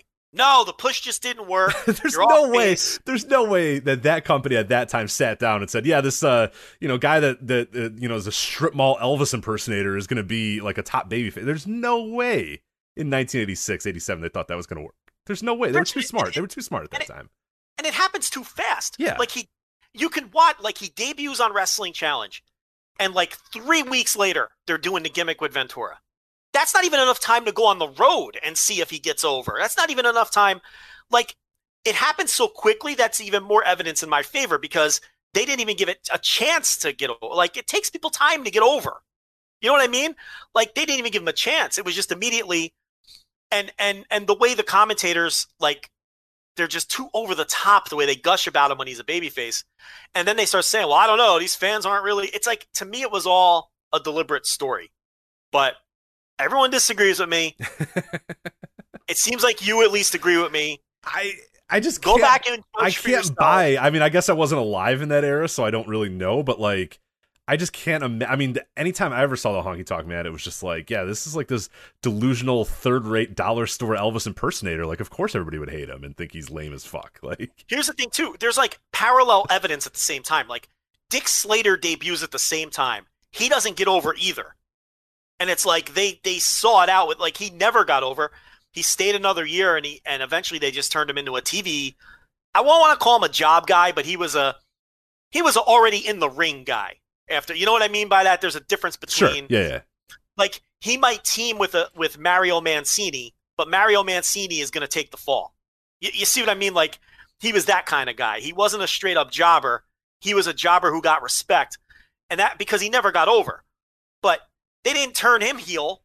They just said, oh, well, he didn't get over, and they shrugged their shoulders, and that was that. He didn't even get booked on WrestleMania three, and then he left, right? Because he saw the writing on the wall. If if Honky Tonk Man didn't get over, they just would have let him flat. Like, to me, I think it was all a deliberate storyline. Right. And were, yeah, they, they were too smart and too good at that in that era, because the way that they built it up and the way it, it, it went, it was like the best, the the maximized, you know, amount of uh, opportunities you could get for Honky Tonk Man, where he became like the biggest heel in the company and just a real, you know, or maybe not the biggest heel in the company, but at least in that B show loop or that that I C title, you know, area. Uh, your semi main events, your your your upper mid card or whatever. He was like the top heel in the upper mid card. So no, I, I think they didn't. St- stumble into that by accident. They were they were too good in that era. They knew what the hell they were I doing. I think the idea was, let's present him as a goober and make sure that everybody doesn't like him. Right. And right. then we'll turn him. Like, that's what I'm saying it was. Um, but the newsletters of the time disagree. that's, that's, well, People we'll have to see. Disagree. Yeah, I don't know. I don't know. Yeah, I, I just, I again, not being alive in that era, I have no idea if there was like reverence for Elvis impersonators then. But I just can't. I can't imagine there was. I, I, I just can't. So especially not in the Northeast. Like, it's a different gimmick if you're running it in Memphis. You, you know what I mean? The guy that, that that loves Elvis in Memphis works a little bit better than the guy who loves Elvis in like fucking, you know, peak like Springsteen era. like, you know, Rich, I don't know, he goes. Yeah. He goes on the snake pit as a babyface, and Jake Roberts just roasts the shit out of him. And not in a heel roasting a babyface yeah, way. Yeah, yeah, right, where, right. Where the babyface, like, at the end of the segment, like, Roberts is like, you know, the fans don't seem to understand you, and I don't understand you. Elvis has been dead for nine years. That's what I mean. That's yeah, right, right. And that's what I mean. Like, the like, delusion. And then, like, yeah, I, I think, again, I love why we're arguing with newsletter writers of nineteen eighty-six or whatever. But, like, I, I've seen some of the angles. I haven't seen all of it that you're talking about. But, like, he snaps and fucking goes nuts on Jake and hits him with the yes! guitar. Well, no, like, that has to be, one. you know. No, no, no, no. That's, that's a different one. That's oh, is that later? Okay. This is the this is one where he's just a he. No, but I, I but I mean later on he's going to do that yes, angle. Is what I'm saying is like so to me it's like building up the tension in him where he's just like you know fuck all you like I'm a superstar I don't even, care what you guys say like even the way that this one ends right. Even the way this one ends, Jake is like, Elvis has been dead for nine years. These people don't seem to like you, and I don't like you either, right? And Honky like. As a babyface, you would either just insult Jake, and then it would end with Jake being frustrated, which is how all the snake pits ended. Like, the babyface would then say something to Jake, and Jake would, like, be stomping his foot and be like, ah, fuck this guy. But instead, on this one, Honky Tonk Man, he, he's, like, gotten to. He's like, well, I don't have to take this from you, Jake the Snake Roberts. I, I don't I don't need this. And then he just storms back to the back, and Jake, like, laughs at him. That's not a baby. That's a guy who. No, that's it's, that's it's a today. That's a twenty twenty or twenty twenty-one baby face that cowers in fear uh, at the heel. But no, the fucking busts his ass. You know. Yeah, he doesn't come back with any wisecrack or anything. He just gets frustrated and is gotten to, and he storms off. So I don't know. I'm even more convinced now. My nine-year-old memories were correct on this one. I think I think it was a setup all along to turn him into a fucking delusional heel. And then yeah, you're you're right. Later. After Jake turn, that's the Jake turn because Honky Tonk Man comes back to the show, comes back to Snake Pit, and Jake gets on his ass again. And that's when Honky sneaks back around the corner with, with the guitar and hits Jake with the guitar. And that's like, that turns Jake babyface. And that is the build to the WrestleMania three match with Alice Cooper. Right. And that's Jake's turn. So the first Snake Pit set up that second one, which again tells me it was planned all along. You know, that's even yeah. more of that's right, right, that's right. a piece of evidence I hadn't even thought of. There you of. go. Add add that to the uh We're going to do a deep yeah. dive where where Joe uh, we got to find more things that uh, newsletter writers were wrong about in nineteen eighty-six and dispel them, so yeah. No, so. you're, uh, you're you're definitely on that one, but um all right, so that, that so for people re- real quick before we uh, end the Butch Reed thing, if you're if you're going to, I'm listening to this. I, I I only know Butch Reed maybe as the guy that was in W W F for a little bit. I don't know any matches. What what sh- so I should go on YouTube, look up Butch Reed, Ric Flair. I should watch some Doom stuff, I guess. Like what, what what's kind of your you got a few hours to kill. W- w- what do you watch for Butch Reed, or w- where do you kind of look for stuff? Anything against Ric Flair, promos or matches. Um. Anything really in Mid-South, but especially the Buddy Landell tag team and the split. And then I think Doom for sure. If you don't know Doom, just, you know, go watch Doom stuff. And I think there's some value in the natural Butch Reed just for historical purposes. Mm-hmm. De- definitely watch him debut with Slick, and you can see that they definitely had main event plans for the guy. But for reasons we talked about, it never came through. And he ended up a mid-card guy. I mean, he feuded with Billy Graham, um, and Don Morocco, and then he was like, he feuded with Coco Beware, like lower guys. You know, he was just a lower mid-card guy for most of the run after that because he just, they knew he was physically shot and he didn't really get over. But um, everything before the run is the natural is great. And he's a guy who at different periods was considered one of the best wrestlers in the entire country. So I'm, I did a quick little search. If you just type in Ric Flair Butch Reed on YouTube, you get obviously a lot of the matches that they had, full matches as well. These twenty-minute matches, yeah. Mid-South T V, uh, some other stuff as well. Uh, yeah, and then if you just look up, you just do Butch Reed on YouTube, there's actually some pretty good stuff. Uh, as I'm scrolling here, there is like a a, a, super, uh, a Billy Graham versus Butch Reed in eighty-seven, so you can see them trying to build that up. Uh, as you said, there's some J Y D Butch Reed stuff from eighty-three when they're both still in their you know physical peaks that you can check out. So there's a lot of really good stuff just by yeah. just by searching Butch Reed on there. You can get there's some Doom stuff in there too. Uh, I believe. Oh man, do they even have? Ah, wow. I'm surprised this is even on here. Uh, they have the entire uh, Super Brawl Thunderdome cage match between Ron Simmons and Butch Reed, which isn't good, but is historically significant because that's really it for Butch, like you said. That that after that run, I, I forget even what the hell he did or if he did anything more in, in, in W C W. But uh, you can see the blow off of, of Doom. No. So that's it. He feuded with Ron Simmons, and then he was gone. You know, Ron Simmons obviously went on to have a whole career after that. But Reed was done. That was it for him. Yeah. I mean, oh, they actually have, just, you know, not not to interrupt, they have the Slick. If you look up Slick and Butch Reed on, on YouTube as well, they have the promos from those guys too. So. Yeah. Yeah. Yeah. So, um, yeah, that's the stuff that I would that I would look for. If you have the network, the the Landell Reed story, the the Mid-South episodes that are on there cover that period. Like, so you can watch all that play out right on the network. You don't have to go searching for it. All right, so that is uh, that's Butch Reed. Unfortunately, uh, sucks that we have to do segments like that, but uh, it's always a, a, an interesting time to, to do this, and I, I know that people do uh, uh, enjoy these segments as well and watch a bunch of stuff and, and enjoy it. So, all right, let's get to uh, New Japan Pro Wrestling. We'll I guess talk about New Japan. Uh, Joe, they had two shows, two New Beginning and Hiroshima shows. Um, they were. There were certainly shows of of the shows. They were they were shows that definitely occurred and happened. Um, your night one main event is uh, Hiromu v- defeating Sho, thirty-five minutes and thirty-eight seconds, the longest junior title match in history, uh, I believe. The semi-main event. Uh, just real quick, I'm going to go over these matches and then kind of do an overall uh, discussion about New Japan. Then we'll talk about the shows themselves. Uh, the semi-main event of that night one is Girls of Destiny versus Dangerous Techers, twenty-nine minutes and eight seconds, ends in a D Q. So there's an hour of your life down the drain there in just those matches. Uh, night two, you have the ridiculous uh, Okada Evil match that ends by D Q. You have the semi-main event, a twenty-seven-minute never open-weight six-man title match. And uh, then your main event, another twenty-seven-minute uh, Kodobushi Sonata match. Um, I don't... My overall thoughts are I don't understand why New Japan is going in this direction. I mean, we've had on the road twos, we've had multiple, you know, time limit draws. We've had the longest never match ever between, you know, Tanahashi and Shingo. Not that I'm complaining. I mean, that's a match that went thirty minutes and it felt like it went ten. So it's like, I'm not complaining about that one. But uh, on these two nights, it was really evident of like, what are you guys doing? Like, why Why do these ma- why does Hiromu and Sho need to go thirty-five minutes? Why do we need the longest never, you, you know, why do we need the never longest never open weight six-man title match ever? Why do we need the longest junior heavyweight title match ever? Like, why Why are we deciding when there's no fans that can make any noise that we're going to go as long as humanly possible, you know, with these main events? I mean, God, they're just, they were slogs to get through. And like, Like I, I kind of I liked a few of the matches. I liked some of the matches we're going to talk about, but man, my overarching thought when it was done was just like, fuck, I don't want to watch New Japan for weeks after I was done with these shows. They were just so thick and voluminous. I, I don't know. Do you have the same thought as me? I don't think it's necessarily. I was chewing some M and M's. You caught me off guard. That's fine. That's I fine. I heard. I heard the rustling of a bag. Are they? So they? They? You're you're just an asshole that just drinks like uh, eats normal M and M's, right? Like no no peanut, no. Um. Number one, I'm not an asshole. That's number one. Well, you're an asshole if you only eat normal M and M's, but go on.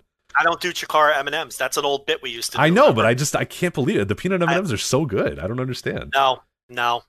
I just want... Who I eats normal it. M and M's? Like, I don't understand. Me, yeah, me don't and yeah. most people, okay? Uh, they're wrong. You, I will bet you that the standard non-Chikara M and M is the best-selling M and M. I mean, would you even dispute that? Come on. I don't know if I'd dispute it, but I, I just think, I mean, people are stupid. Uh, the general public uh, public is very stupid, but uh, I don't know. Peanut M and M's are, to me, are, are just the superior, but that's fine.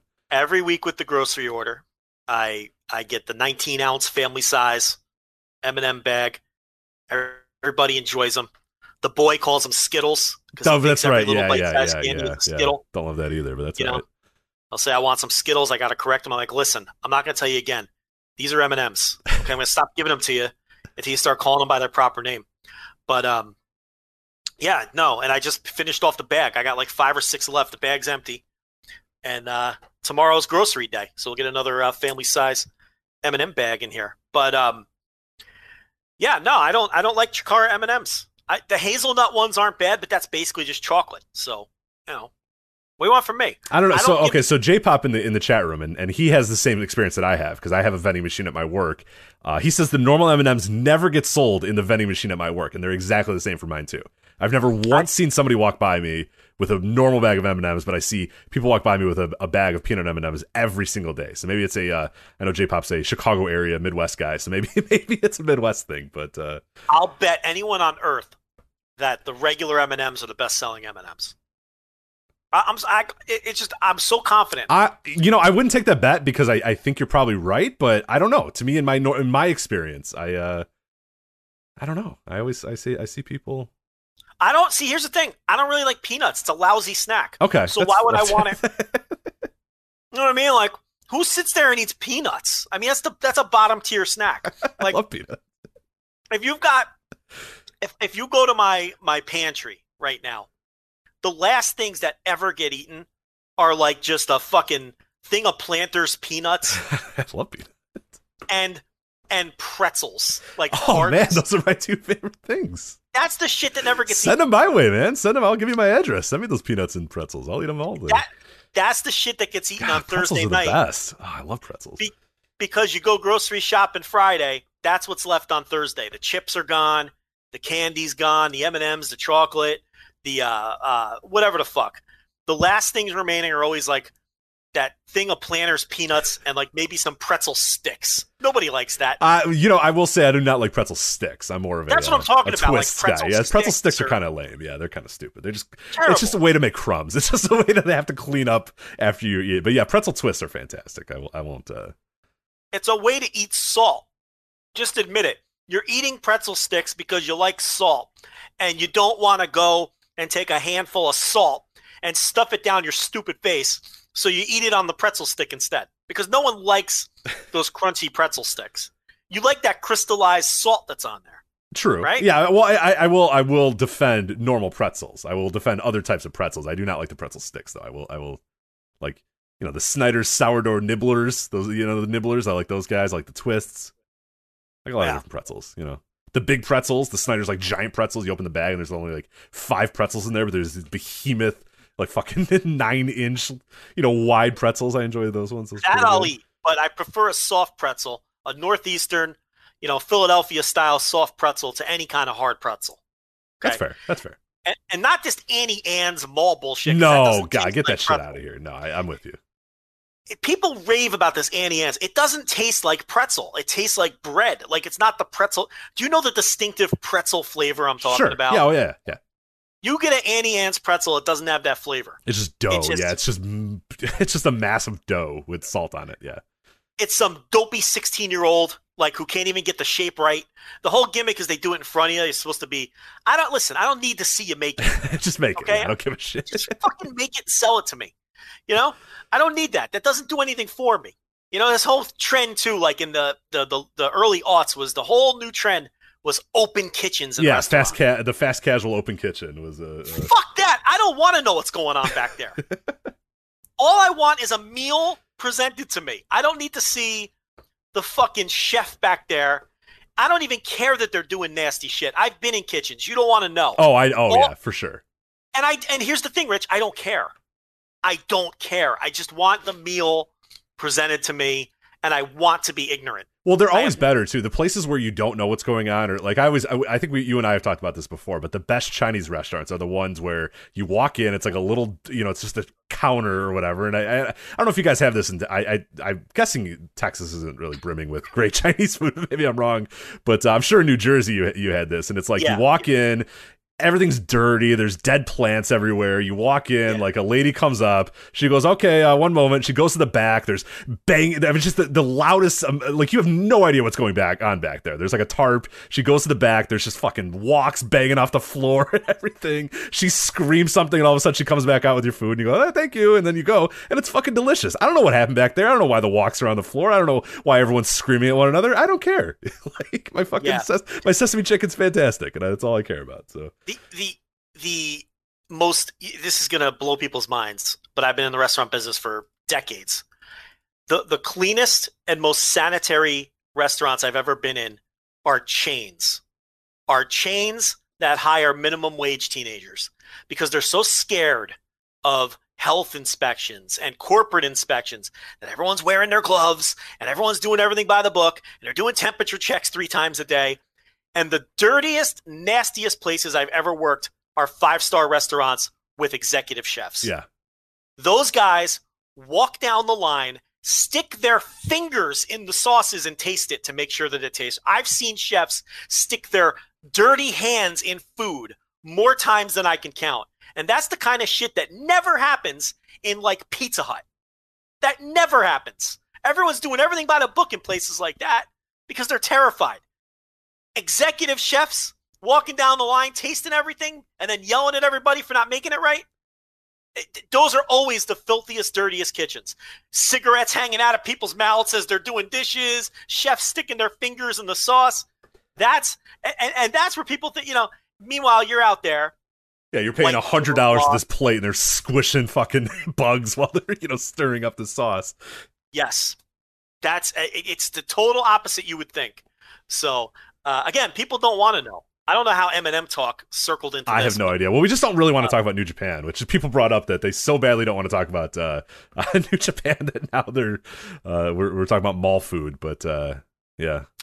Yeah, yeah. I mean, you know, um, we do have Chinese in Texas. It's just different. Mm-hmm. It's not bad, but it's different. I've had that Chinese food in, in, in like random places that you wouldn't think so. And it, it it's fine. It's okay. But, yeah, there's something about, like, just, you know, a, a city or like a, the suburbs of a city, just like some terrible, dingy strip mall building and the dead plants. The, the key to me is it's got to, there's got to be like a dead plant in the window. That's never, it hasn't been watered since like nineteen ninety-four. You know, when they yeah. bought the place, they've had this plant and said, ah, yes, like this will bring people in if we show that. And then they haven't watered it since then. It doesn't matter though, because it's still fucking tremendous. So yeah, it's greasy. Yeah. It's just is- a nice, it's got it's a certain level of grease though. It can't be too greasy, but. The thing is, like, um, health inspectors and people like that, they go easier on places like that than they do on, like, Burger King. Yeah, like, right, right, right. They're going to nail Burger King to the wall for every little tiny infraction.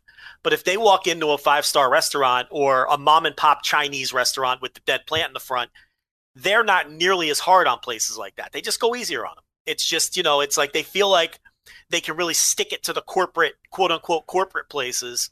And, you know, they're not as hard on the other – you know, uh, you know, non-franchise style restaurants. But um, anyway, the New Japan franchise is not in great shape. No, yeah. Speaking of shitty franchises um, that aren't as, as good as they uh, should be, uh, New Japan.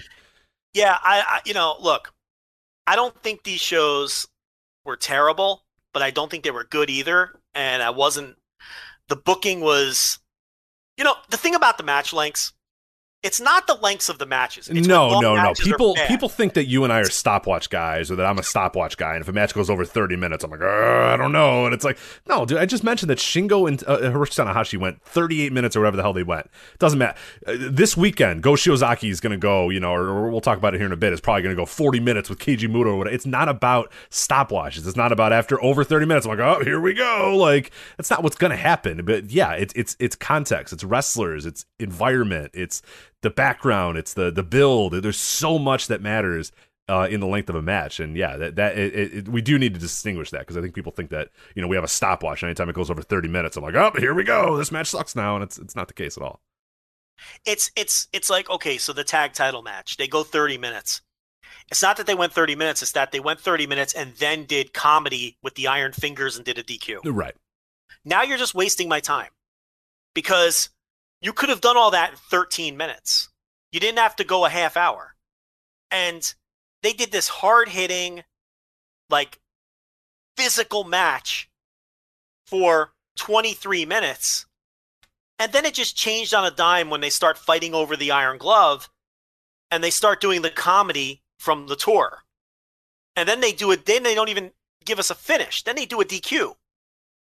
And that just angered me because now you've wasted my time. If you do that same match in thirteen minutes, I'm not ranting about it right now.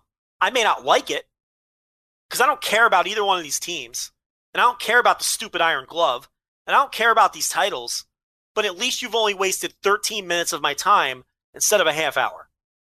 And you didn't drag me down this road and start telling me one story of this hard-hitting physical match where Tonga Loa is dropping people on their heads and Zack Sabre Junior is stretching guys, and then all of a sudden You're fighting over this stupid Iron Glove, a story that I don't care about, okay? And maybe you do care about it, but you could have told this story in twelve minutes instead of twenty-nine. That's when match length becomes an issue. It's not that Hiromu and Sho went thirty-five minutes and broke the record for longest junior match. It's that the match was listless right. and not very exciting and boring. And yeah, the work was fine, but there was no story. It was your turn, my turn. And it, there was nothing exciting or interesting about it. Yeah, with six different uh, six different trade-offs of, of of elbow strikes for about a minute straight, too. I, I, I was like, when they did it with the, like the third time, like, all right, we get it, guys. The elbow strikes, we got it. Move on. Like, let's find something else. Yeah, and if you give me a great match, I don't care if it goes thirty-five minutes. We've praised many. Praise sixty-minute matches. In twenty twenty, we praised yes. multiple sixty-minute matches in front of no crowds. Jeremy Wyatt, Fred Yehai, would love that match. sixty minutes, no crowd. Fucking Segura and Go Shiozaki, sixty minutes, no, you know, barely any crowd. Crowd that can't do anything, raved about it. Yeah, it's not, it's not the stopwatch. Rich, it's not at all. Shingo, Shingo and Tanahashi from last week. Right. It, it's it, it's it's so people are harping too much on the match length, but what the thing about it is, if the matches aren't good, okay, if you're going to go long, the match better be good. That's the, that's what this comes down to. It's not that it's the match length which is causing these matches not to be good or interesting. Okay? Hiromu Sho was just a well-worked match that wasn't very interesting. I had no issues with the work. It was just dull. Mm-hmm. And there was no story, and it wasn't interesting. I, and then you have to sit through thirty-five minutes of a dull, uninteresting match with no story. Right. I, I think I, I'm kind of curious on, on your thought on this, and this might be a bit of a hot take, and I, I don't mean to. to, to oh, I got. I have a hot take to end all hot takes in a minute, but go ahead. Do you want? Okay, how about you do it? How about you do it? Because I, I, I, I wonder There's if no way we have the same one. There's we no might. We, we might go go with yours first, and, and we'll see if we do. My hot take, and. Everyone's going to hate my guts. yeah, I, that, mine is mine is going to be, it might be the same one because everyone's going to hate mine too. So, And I don't care because it has to be said. Hiromu Takahashi is overrated. Oh, that was, I saw, okay. Mine was a little different. Mine was a little different. Yours is a little hotter and and you are going to get a lot of shit for that one for sure. But so, I, I do think, I think Hiromu Takahashi is overrated. He is a one-trick pony. If he's not out there putting his life in danger, he underwhelms. Okay, so I my he, I had a similar hot take. So let me just do mine real quick, and then you can kind of go, go. My thing is, and it's it's the similar to you is not necessarily do I think that Hiromu is overrated or stinks or whatever. I just don't know. Oh, oh I didn't say he stinks. Oh, just overrated. Okay, I got you. I've done, don't put words yeah, in my I'm mouth. Just, I don't think he stinks. I think he's great. Reddit's but I also think he's overrated. I think it's possible to be great and also be overrated. Okay, that that's fair. Well, my, my thing is is not necessarily my, my so I, I'll do mine and then you can kind of uh, yeah. uh you know either respond or, or do yours. Is my thing is not necessarily that I think Hiromu is overrated or that I think Hiromu. My thing is more that if you are going to push Hiromu as a main eventer, which I think that there's definitely evidence that that is worth doing, and there's definitely you know reasons to eventually decide that this guy is going to become uh, a main eventer. He's going to be in the title mixes. He's going to obviously, I think he's going to be doing the anniversary show uh, again this year. He was in the main event here of this night one of Hiroshima. You know, like it, it's clear that that is the direction of Hiromu. The junior title, th- that is that's where he's at now. But I, I think the long term is much bigger for Hiromu, and I think Hiromu is really good.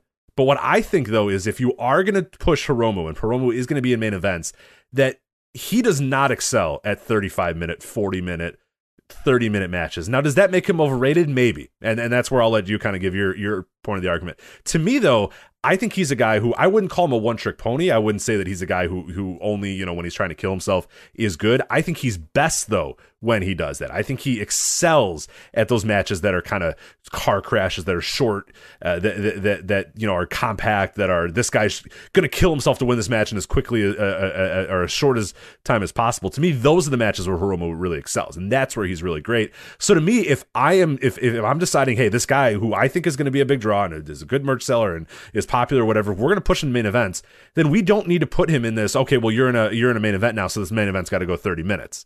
It, it, that that is my concern with Hiromu, is that I think he's really, really good at what he does, And I think there's a way to maximize what you have with Hiromu. Putting him in main events and having him go forty minutes, I don't think is maximizing his talents. I don't think it's it, it's utilizing him in, him in the best way.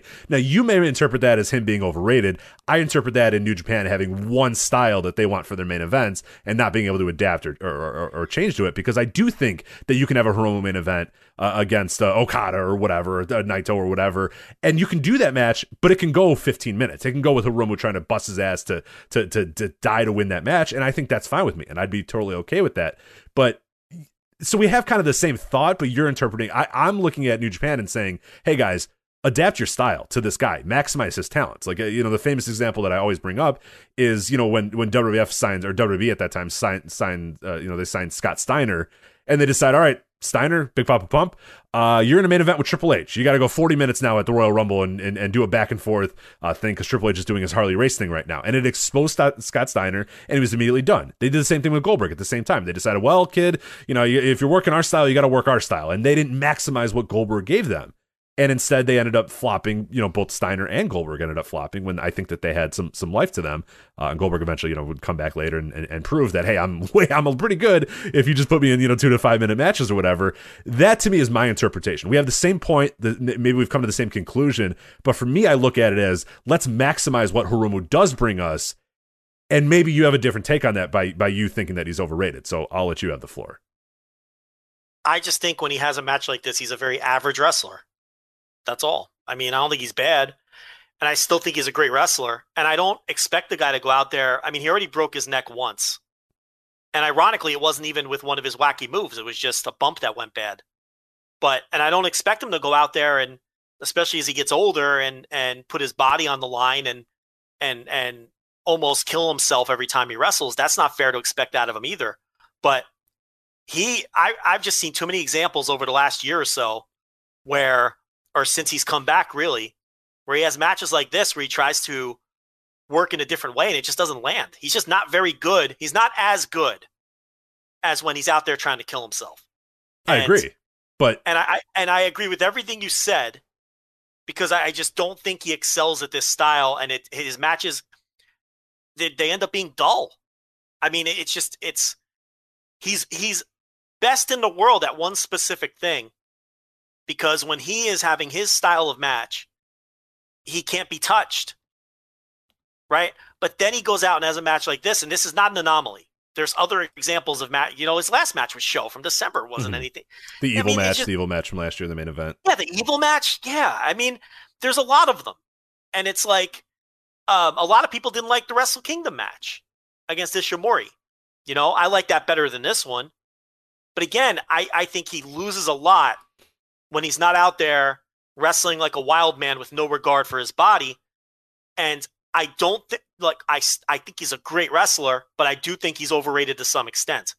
I don't think he's, I think there's, um, you know, he's not well-rounded enough, and, and there's too many matches like this. And, um, I don't know. I, he's not a guy where, I'll be honest with you, there's times I'm not excited to watch him wrestle. I mean, depending on opponent and what I think he's going to do. And then there's other times where it's like, you know, I know they're going to, like if he wrestles Will Ospreay or something, obviously it's going to be great. If he wrestles, uh, you know, Desperado, or, you know, he's in a Super Junior match and I, he's in the semi-main event against a guy and I know they're just going to go wild, you know, but, you know, the whole big picture, this is a thought I've been having for a while, but I've just never said it because I didn't want to deal with it. But I do think to some extent he's an overrated wrestler. I because there's people who think he's like best in the world, and I don't even think he's he's not best in the world. That's a crazy take. He just um, uh, I think he loses a lot of his charisma too when he wrestles this style. You know, so I don't know. Um, that that's my take. I'm not going to sit here and tell you I think he stinks. I'm not trying to be Stephen A. Smith. I just think he's he's a little overrated. I do. I I do truly believe he's a little overrated. Yeah, so we, we have kind of the same, because I, I don't think he excels in these style of matches, and I guess that to me is going to be the the, the thing that I, if I'm New Japan, I I wonder moving forward. Okay, do because I don't think that this train's going to stop. I think that they're obviously going to continue to push him throughout this next year. Uh, the anniversary show, he's probably going to be against Naito because that's what they wanted to do last year and it didn't quite happen. Like the trajectory of Hiromu, yeah. I, I question if he can hang as a main eventer now in the heavyweight style. I, I don't I, because the matches are dull. Yeah, I, maybe. Yeah, no, I, I'm with you. I, I don't disagree, but then I, I wonder if does New Japan say, if you're New Japan, do you say, okay, let's adapt or kind of change what we consider a quote unquote main event style to what this guy does well, because it's there's undeniable that he's popular. It's undeniable that that, that there, there's something there with him, that there's a crowd attachment, that that we think he's the guy, that we're going to try him out as, as a star. Do you think that they are strict on, okay, well, you're going to have to work these types of matches and, and you have to get better at it, or do they adapt what they think of as, as a main event style and, and, and kind of adapt it to him? And it's going to be an interesting push and pull, because I don't dis- I, I I completely don't I, I don't disagree with you at all that that is going to come to a, a, a head, because I don't think you could just, you know, in a year's time push this guy to have forty minute main events, you, you know, he, every single, you know, big month or whatever. I he I just don't see it in him, and that's fine. Like, to me, I don't care. I don't need that, but but it seems like you kind of need or, or or want him to prove it in that standpoint before you really push him as a main eventer. Yeah, I mean, look, he obviously has charisma and he's popular and all that. I just and look, maybe he can evolve and get better at this style. I, I don't know. I look, there's just a certain way you need to work at the top of the New Japan card, and I don't know. Here's the thing. But, but do you? I guess that's my question is, do you? Does that is your question. But it's like, I don't think he can keep. See, I don't know. I don't even know if it's fair to expect him to go out there and put his life in danger every time he wrestles either. I think for the sake of his career and his body, he's trying to learn how to throw forearms at Sho for thirty-five minutes. Instead of falling on his neck for thirty. Sure, for, for, it's definitely the better minutes. The better long-term strategy is let me learn how to, you know, throw elbow strikes and, and work over a body part instead of, yeah, you know, do do fucking cannonballs into the corner every single time that I'm in a match. And so. I think it's fair to say he doesn't have great chemistry with Sho. Um, because I didn't love their December match. I didn't think Hiromu had a great Super Junior tournament. I think I think he was good, but I've seen better Super Junior tournaments in recent years than the one he had last year from him and from other people. A lot of the matches in his Super Junior were really good matches that were missing something, or they were a little listless. Um, you know, he topped out at like four stars for most of those matches. I'm talking the, the round robin portion.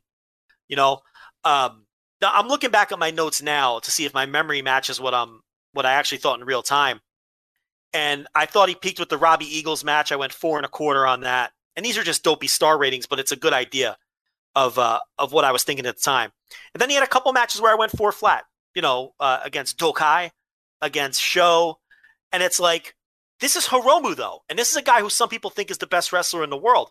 How come he's not going out there and putting up four and a half stars every night in a tournament like Best of Super Junior? Because it's just something always seems to be missing with him. You know, and it's it's it doesn't mean that I don't think he's great, because I do. But I just think that, you know, I, there's no other, I don't know. I'm going to keep repeating myself. I just think he's a little overrated. That doesn't mean I think he's not good. That doesn't mean I don't think he's great. But I do think he's overhyped to some extent. And his output since he's returned from the injury has been a little spotty. I, is that totally unfair? Uh, no, no, I, I, and I agree with you. It, it to me, the, the stuff that he's excelled at is the stuff that he's always excelled at. The, the the kind of the car crash matches, the matches against high flyers, the matches against juniors, the ones that are a little bit more compact, like that sort of stuff is, is he, I think he's still excelled in. But you're absolutely right that there are a few examples, especially in, you know, main events over the last year, where where yeah, in the big time spots, it, it has felt kind of dull at times. But again, I I don't I don't know if that's something that. To me, I'm, I'm I'm saying, hey, you have Hiromu, and I think Hiromu's really, really good. So do you adapt and change and and and, and sort of tailor your style? Uh, you, you know, do you tailor to him, or do you tell him he has to tailor his style? Because whatever's going on, I, I don't know that what's going on right now is going to work if he's in multiple, you know, forty minutes. So something needs to change one way or another. Either he's got to adapt his style, or, or New Japan has to adapt their style. And and I don't know. It, it, it it's interesting.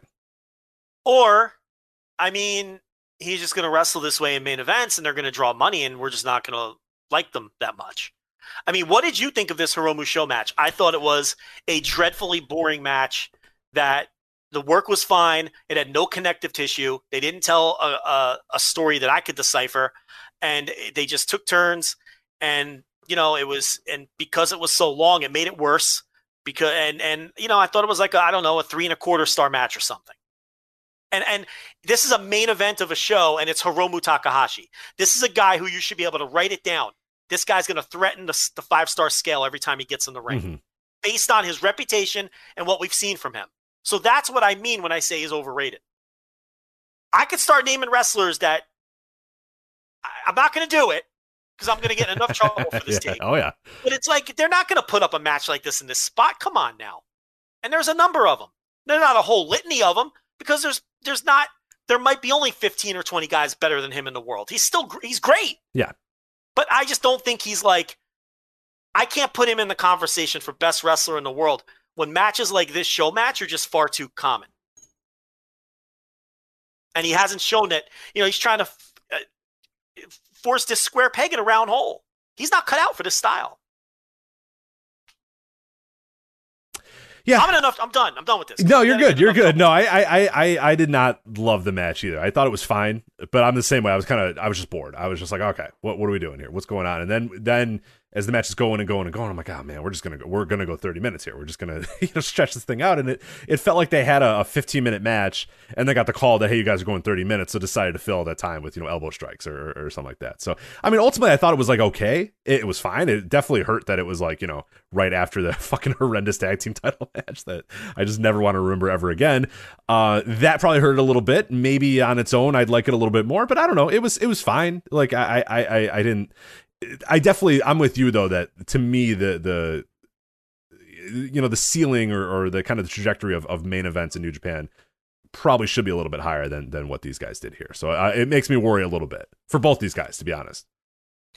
Yeah. I mean, you know, Sho is a whole nother conversation. You know, I'm I'm cooling off on him too. I mean, I thought maybe he was someone who can break out and also possibly become a heavyweight. I'm not seeing that right now. And and again, this also could be because these two guys just don't have don't work that great together, or just their minds don't work as well to put together a, a super compelling match or whatever the issue is. But I've definitely cooled off on Sho to some extent as well, to where I think maybe no, he maybe he just really is just a nice little junior, you know, and, and maybe that ceiling that I thought was, oh, you know, maybe if everything breaks right, I didn't think he was like some kind of lock to become a megastar. Right, right. But of I, course not. But but but it was more like, okay, if everything breaks right, maybe this guy, because he's a power junior. Well, after those Shingo he, matches last year, I mean, man, it felt like the trajectory was like fucking unbelievable. Well, like, you know yeah. what? Because you brought that up, there's Shingo and then there's Hiromu. And I don't mean that as an insult, but Shingo is a lock to deliver every time, any opponent. I mean, to me, that's why I can't call call Hiromu the best in the world, when people like Shingo exist. And it's like, when have we ever come on this show and talked about a Shingo match like we're talking about this match in a main event of a show? It doesn't happen. The guy's a machine. You know what I mean? So it's like, and and I didn't want to get into comparing him to other wrestlers, because then you know how that goes, and mm-hmm. I don't want to yeah, really yeah, deal yeah. with that. And and it's like, but that's a perfect. Look, I mean, you know, look at the Shingo matches versus the same opponent, you know, and, and, and, and we have, and again, maybe it's just these two guys not having, sometimes wrestlers don't have chemistry. Right. But, too great. Sometimes two great wrestlers. It just, it just doesn't right. work. Yeah. Many examples. But, but where, but I also wasn't blown away by Hiromu's Super Junior. Um, and some of his other matches over the last year where to me, and it's like, all right, I didn't really say anything at the time because it's like, yeah, you know, pandemic, and you know, it's one match. You know, everybody has a. But now I, it's kind of a trail here of matches that underwhelm. And, and and keep in mind, some of these matches, I I even said, all right, I went four stars on them. Right, right, right, matches. right. It's just yeah, you go in with a little bit more expectations than that, and, but and the I think the bar is so high with this guy. That's why I say it's possible to be overrated and still be great. Right. And, and, and again, like, you know, I, I, I don't think it's, I mean, this is, so this was a thirty-five, whatever the hell it was, thirty-six minute uh, junior match featuring Hiromu Takahashi in the main event of, of, of a show uh, on Cage Match right now, seven point five one, which again is a decent rating. That's a good match rating, but we're talking, I mean, the thirty-five minutes with Hiromu in a main event, like you expect a little bit more on Cage Match or on, on Grapple, I should say. It's under four stars right now it, by average, three point eight six. Are you talking about Hiromu Sho? Yeah. Yeah. yeah. Yeah, it was an underwhelming match. And I that, didn't even so, say. Yeah, I don't think either one of us said it was a bad match. No, no, no. But I'm just saying it's so. Match. I'm just saying it's not Joe and Rich or Grumps and and and, and dis, you know dislike this match and think it sucks or whatever. It a lot of people also agree that it was a little underwhelming and didn't quite deliver. And that to me is a little you know it makes me worry a little bit because it's like man that should have been like if you read that on if you read it on paper and I told you you didn't watch it and I said Hiromu and Sho went thirty-five minutes in the main event in a junior match you're probably thinking oh man that had to be awesome. And then you see these and it's like, yeah, no, it was, it was, it was good. It was, it was just good, which, yeah, I guess, I don't know if that's our own expectations. We have to adjust our expectations, but I mean, this is a company that's delivered on that level in main events for, for a decade now. So, I mean, just go out there and have a Hiromu match. Why are you trying to reinvent the wheel? I, I mean, that's what I agree with. Yeah. I mean, that's, that's my stance. I mean, and I, and I know that's what you're saying too, but it's like, go out there and have a Hiromu match. I mean, it's like, we saw this against Evil, too, and okay, that's a bigger opponent and all that, but this is a junior match. Right. Go out there and have a junior match. You don't have to prove anything to me by throwing fucking forearms for thirty-five minutes. I don't want to see that. It's not as interesting. It's not what you do best, you know? And it wasn't like Sho dragged Hiromu into his match. He didn't grapple him. He didn't – this was these. This was Hiromu and Sho trying to, like, prove something, that we can go out there and throw forearms. And and it just, it didn't land. And, you know, if it was a one-off, that's one thing. I don't know. I just kind of see it's it's kind of been a pattern. So um, at the risk of repeating myself, I'm going to stop.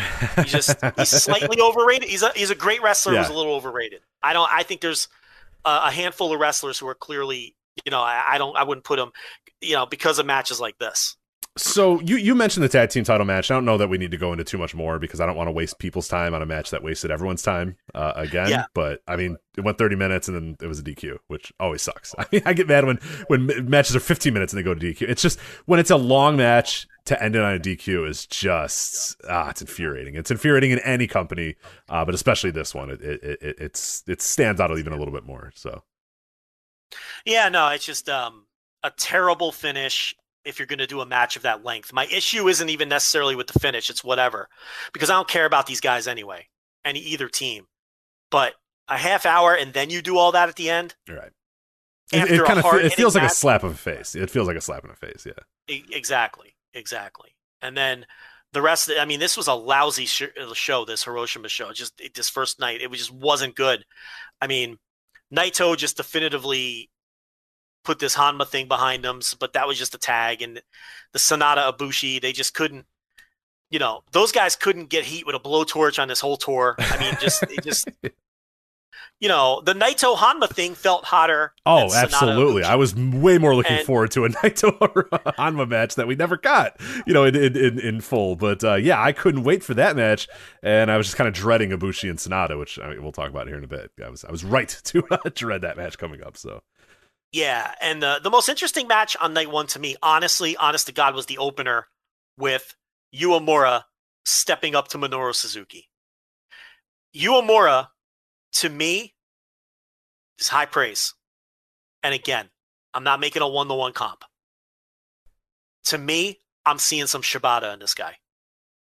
That's what I see. Oh, no doubt. I yeah, I, I, no, I, and I don't think that's and, super hot. T- I mean, I think when he came in, I, I, I saw the same thing. I mean, the, the look, the the appearance. I think we maybe made that comp when he first appeared. You know, that's why I think we made the comp of, you know, he looks like a nineteen ninety-three, like, you know, New Japan Young Lion guy that's, you know, the seconding, you, you know, uh, uh, Koji Kanemoto out to the ring or whatever. But, like, no, I think, yeah, I I, I, I I see the Shibata in him, too. I really do. I think I think sky's the limit for that guy. I think he's tremendous, and, and, and, and we'll see how it goes. But, yeah. Will he reach the, the the peaks that Shibata, you know, reached? I, I don't know, but I I don't think you're nuts for, for seeing a little bit of him in that.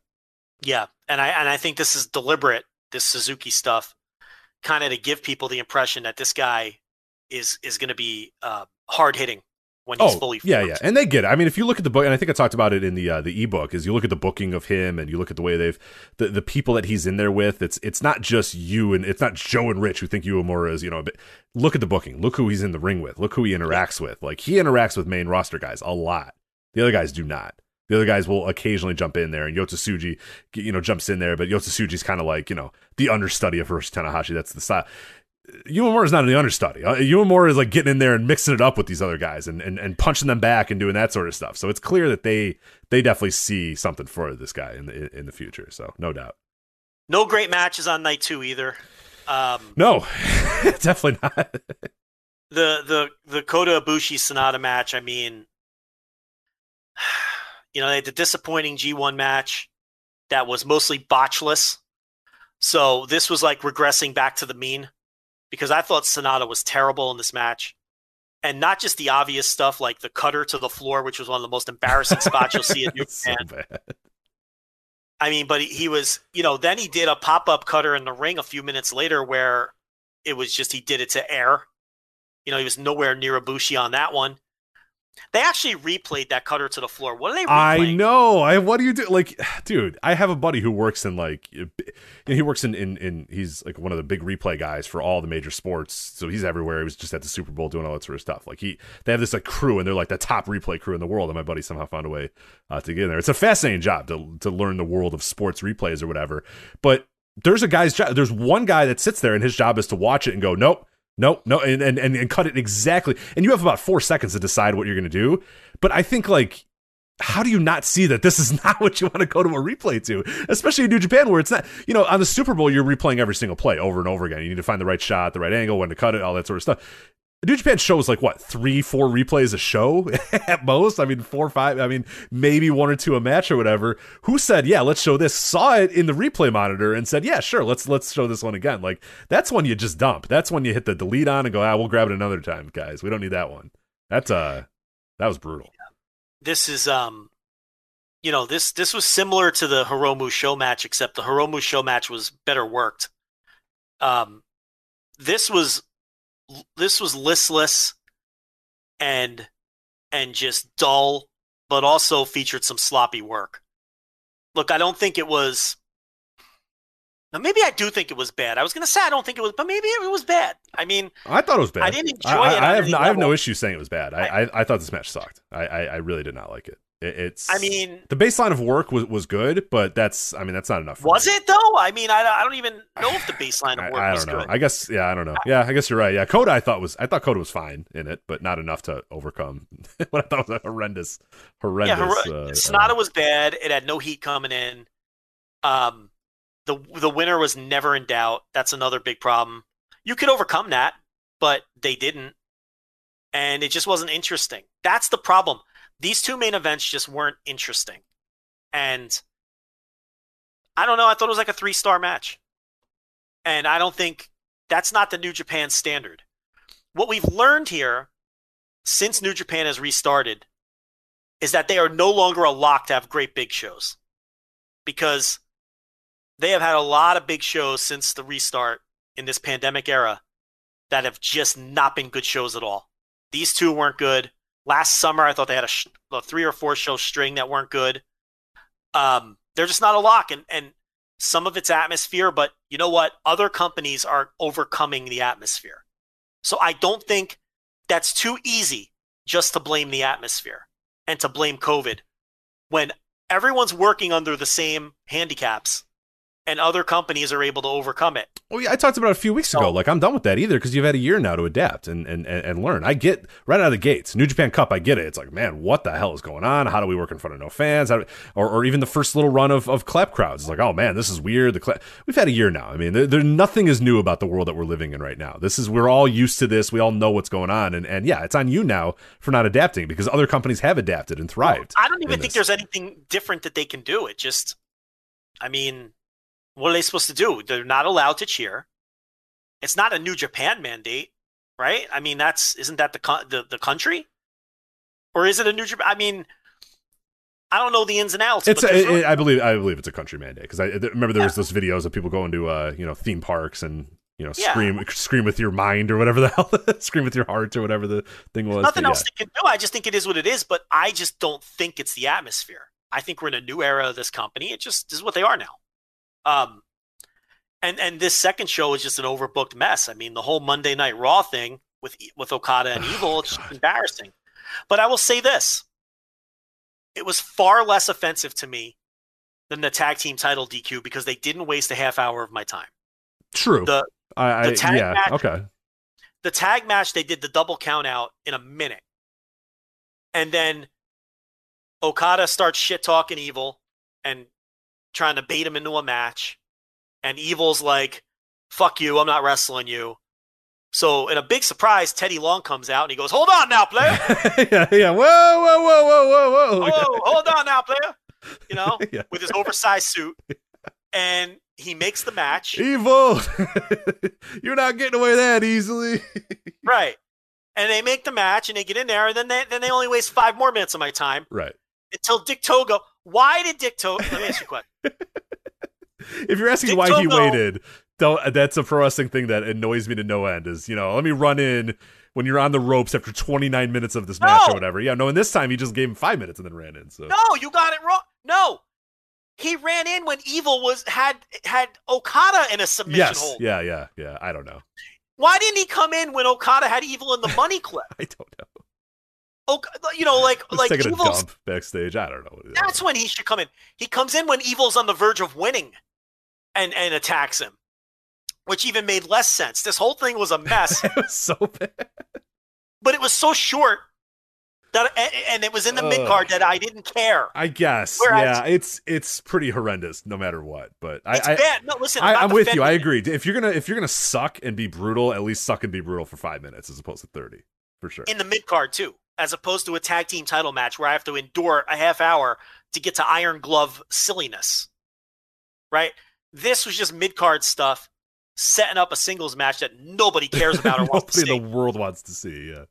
And Evil is just a fucking drain on this company. Evil and he Dick stinks. Togo. He fucking sucks. Yeah, both of them suck. They, Sorry, Dick Togo. I love Dick Togo, but you fucking stink. I don't love go this away. Dick Togo. Yeah, go away. I don't, I don't want you anymore. Go back to... This is in nineteen ninety-seven. I, this isn't my Dick Togo. I don't love this Dick Togo. This Dick Togo gonna hit the bricks. Okay? Evil and Togo are a drain. They drag everything yep. they're involved with down to their level, and everybody they're involved with down to their level too. It takes them yes. it takes them months to recover from from an evil reign. It's garbage, and and you know, and then I guess the Never match was pretty good, but um, I, I will say this: Goto, Ishii, and Yoshihashi are without question the best Never openweight six man champions of all time. They didn't get enough credit for their matches last year that were very good because a lot of people had hand-waved company by then. This is a great title reign. And I thought they were going to lose. And I really like the story of this match where Yoshihashi is just taking this horrible beating and then he comes back and wins in the end as they continue to, you know, build him up. I'm not saying they're ever going to push him as a single because they're not. But it's a nice little story they're telling with him. This is fine. Honestly, if this is if this is... The the the, t- the peak of, of Yoshihashi, I'm fine with it because he's not a dork. He's not a geek anymore. Like you might think he like I, people can still use that term. I don't use that. I, I think you're a dork and a geek if you're in you know just random undercards or, or I think you're a dork or a geek if occasionally you get a title match and then you just absolutely bomb and then go back or whatever. Like because that's what Yoshihashi was for a while. He eventually they'd be out of people and ah, you know what, here's a U S title match or ah, here's a never open title match and he'd be like a dork and he'd have a you know so so match and get killed and then go right back to the undercard. That's a dork. A guy that goes out there and says, you know what, look, this is this is my lot in life now is these never openweight six-mans, but to me, this is the fucking, this is the main event. This is the world championship for me. And that's, I I, I buy into that Yoshihashi story, and I love that story. I love the idea of a guy saying, you know what, nah, this is my title. I don't, I don't care what other people think of this title. This is the most important title to me, and he wrestles like it's the most important title to him. And he's awesome, and I love this. They're yeah. the, far and away the best champions. The only ones I could, this, there was that random Satoshi Kojima, what was it? Satoshi Kojima, David Finlay, and Ricochet crew that was really good. Yeah, yeah, yeah. It was supposed to be Matt Sydal, but uh, he had a problem with the Smokey, so that uh, the synthetic the Smokey, and they said, ah, you gotta go now, buddy. So bye. Yeah, but um, that's the best match of this show. I thought, I thought it was better than the main event. Oh, unquestionably. Oh, no, no doubt. Um, but nothing great on either of these shows. Didn't even think about cracking my notebook for any of this slop. Um, disappointing, and the bar's a little higher for New Japan. Well, one you thing know? I wanted and, to point out real quick, uh, uh, really interesting here is so the, the Kotobushi Sonata on Cage Match, eight point four five right now on Cage Match, which definitely not what you and I, I mean, thought of that match. I guess people liked it. I don't know. I mean, but I well, like uh, uh, but on Grapple, three point six three on Grapple. I think that's more in line. I mean, I, I'm a li- I'm even lower than that, but um, and you just flat out called it bad.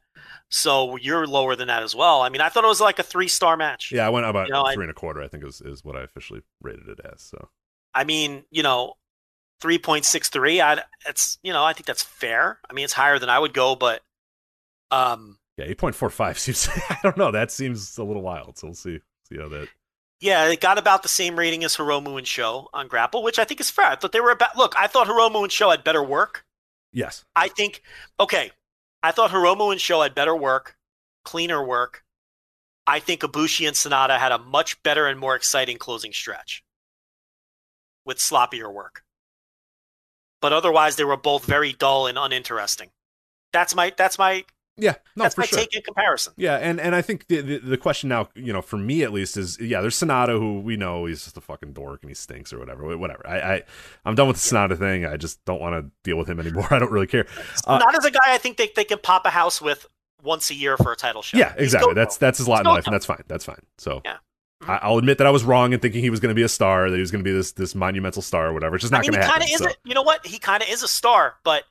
He's not a guy you're gonna build your company around or push as the top guy. Yeah, but, right, right, right. But yeah, he'll get those he'll get those shots and he'll sell some tickets, and he's he's obviously yeah. pretty popular. So that, I mean, that's good. But yeah. But again, there's also a working standard, and I think they understand that he he doesn't meet. That yeah, standard. well, I, I, and that's what I mean. Like, I think they have seen that he fails a, a strong word, but as uh, I guess that's when I, that he's failed at, at reaching that standard. So they're fine with him just being occasionally a guy that pops up in title matches, then goes back down and does other stuff, and and that's I, I think we've seen that already. I mean, this it, these last two years would have been the time to make him a bona fide every you know month type of guy, and he's he's not that, and that's that's fine, that's okay. But yeah, that, that's clear what they thought. But what I was gonna bring up is is is this Kota Ibushi reign that we've had so far. What what do you make of of the Kota Ibushi double title reign that we've had? Uh, you know, right now we've had obviously the, the the you know the Wrestle Kingdom, and we had the build to these New Beginning shows, which you know there was there was some. Interesting stuff there with, with Kota Ibushi, but I, it's not a good first start here with, with Sonata. I mean, this is a feud that has just had no juice, and I, I hate to blame it. I don't want to blame it all on Kota Ibushi, but I'm gonna put a little bit on him as well, where it's just like, let's go, man, let's get some energy, let's let's let's do this. I don't know. He's had one match against a, a, a, a Sonata. I don't know. I, I think it's too soon to tell. I mean, he's gonna wrestle Naito next, and they always have great matches, no matter what. Um. I'm not so sure about the story going into that. yeah, let, let's. You want to talk about that now? So, uh, yeah. So after the match, uh, Kota Ibushi wins. Obviously, uh, Naito comes out, and everyone's thinking, "Oh, okay, here we go." Naito versus Kota Ibushi, double titles, a little rematch from Wrestle Kingdom, and then Naito says, "Yeah, Intercontinental title. I'll go for that title." And here we are. So yeah, I mean, I, I think that with the Castle Attack being a double night, because it's a double night, correct? I think that.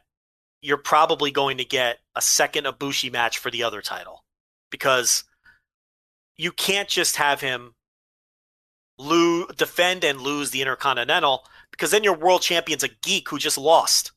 So the next night he'll have to successfully defend against someone with the big belt to kind of get his heat back, so to speak. And I think Shingo's perfect for that spot. So you might get Naito on night one and Shingo on night two.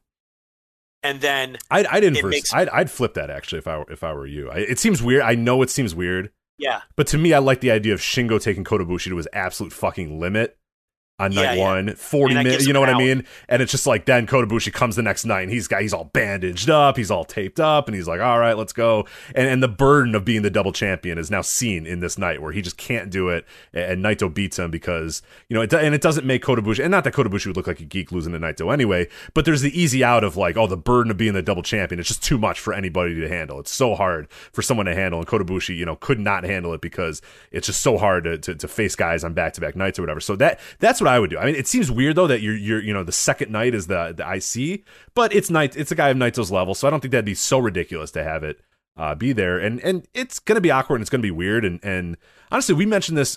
You go back to when they first announced these double titles, and New Japan fans first got mad at us and decided that we hated New Japan and they hated us and, and all that sort of stuff. Is when you and I from day one, and I remember us bringing up this exact scenario: is that yes, you can have a double champion, but at some point, this double champion either has to lose to a guy of an I C level, which just doesn't look good, or somebody has to come out and go, yeah, I want the I C titles. And it's like, really? You don't want the, I got this title too. You want this one? They're like, no, I want the I C title. It's like, all right, you can have the secondary title. That was always going to be an awkward thing, is that either the, the, the guy with the double championships was going to lose to somebody that is quote unquote below his level, or a guy that is his level is going to challenge for the second title for some reason. Yeah, this here. stinks, and I this stinks, and I don't like it. Well, we're I here, mean, and and they were going to have to do this anyway, which is again well, why they, I said they, they, don't you know do what, these fucking double titles. Like, it's stupid. I disagree that they have to do this, though. All you have to do is have Ibushi come out, cut a promo, and say, I have achieved my godlike status. I did what I wanted to do. I don't have time to defend both of these titles. I respect it too much to keep it on the back burner. So I'm vacating the Intercontinental title. But Done. I think the problem with that, though, is you would have had to, I, I think you would have had to do that with Naito originally. You I can think, do it now. I but mean, I think it makes Ibushi kind of look like a dork, though, if he's like, ah, I can't do this. Because the guy just did it last year. The guy just defended yeah, both titles. Yeah, but he defended them together. Yeah. Okay, so... But why why like, is Kota... Then why is Kota defending him separately? Because I think the way out of it is he's being challenged for it separately, right? So he can say, look, I respect this too much. It's the Nakamura belt. Uh, it's not fair to the lineage and the history of this great title. I don't want it anymore. Or something to that effect. And I don't think that makes him look like a geek. I mean, but now they've botched it all up because they already had Naito challenge for it. You know what I mean? I, he could have just given a promo and said that this title deserves better than what I can give it. I'm only one man. I guess he can't say that because he's a god, but you get the idea. Right, when you're, yeah, right. Just fucking vacate it. They they box themselves into these corners, and you don't have to. Right? The whole to well, me, they didn't have to do it two okay. years, and they did it two years ago. They boxed. I'm going to tell you why corner. They did it for Naito, though. This is why I'm okay with doing it for Naito. He has to have something Okada never had. Sure.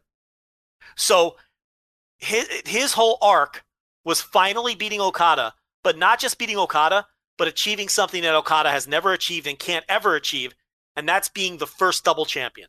Okada can never do that. Naito has that over Okada forever, for his, for, for till the end of the world. So I didn't have a problem with that. Now, do I think Naito should have vacated it the way I just laid out? Yes. They didn't do that. But now Ibushi can just vacate it.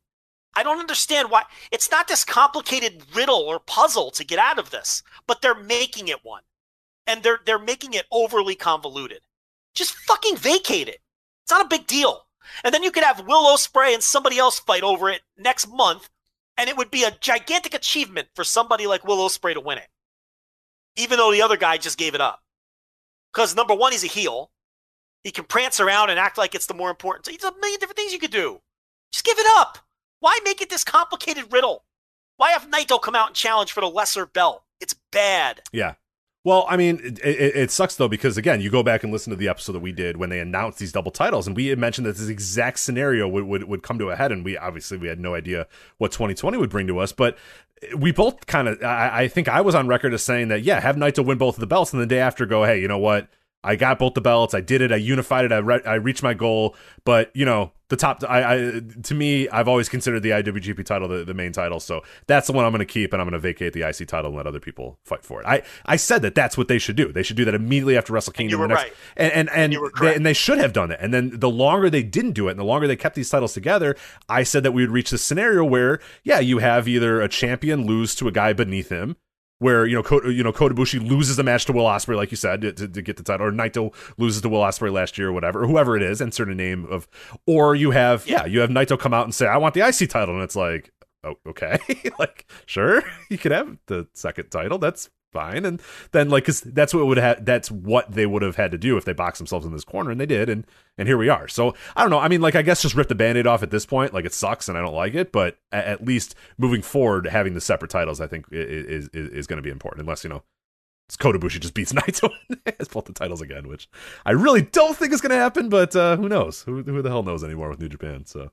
I mean, it just, it stinks how they're getting out of it. It's just, I don't like this at all. But I do think that he should defend the other title on the other show. I like your idea of him being worn out and that being his out for losing. But I really don't care. As, I think as long as you have, as long as he wins defending the big belt, he doesn't look as much of like as much of a geek for losing the lesser belt. You can't just have him go out there and lose the lesser belt and then just carry on as the as the world champion. He looks like an absolute geek if you do that. And I, you know, so he's got to beat somebody on the other show. So hopefully that's what they're doing, but they really need to get on with it and figure out who it's going to be. Otherwise, that might not be what they're doing, and they might really just be doing this. And if Naito's just challenging for one belt, he has to win, right? He can't lose. That doesn't make sense. You're, you're right, but... I don't know anymore with these guys, but uh, there I you go. I don't know either. I, yeah, yeah. I'm, I'm, I we, we used to be able to predict in lockstep with New Japan, and these days it's it's it's becoming uh, much more difficult. So that's uh, that is New Japan Pro Wrestling.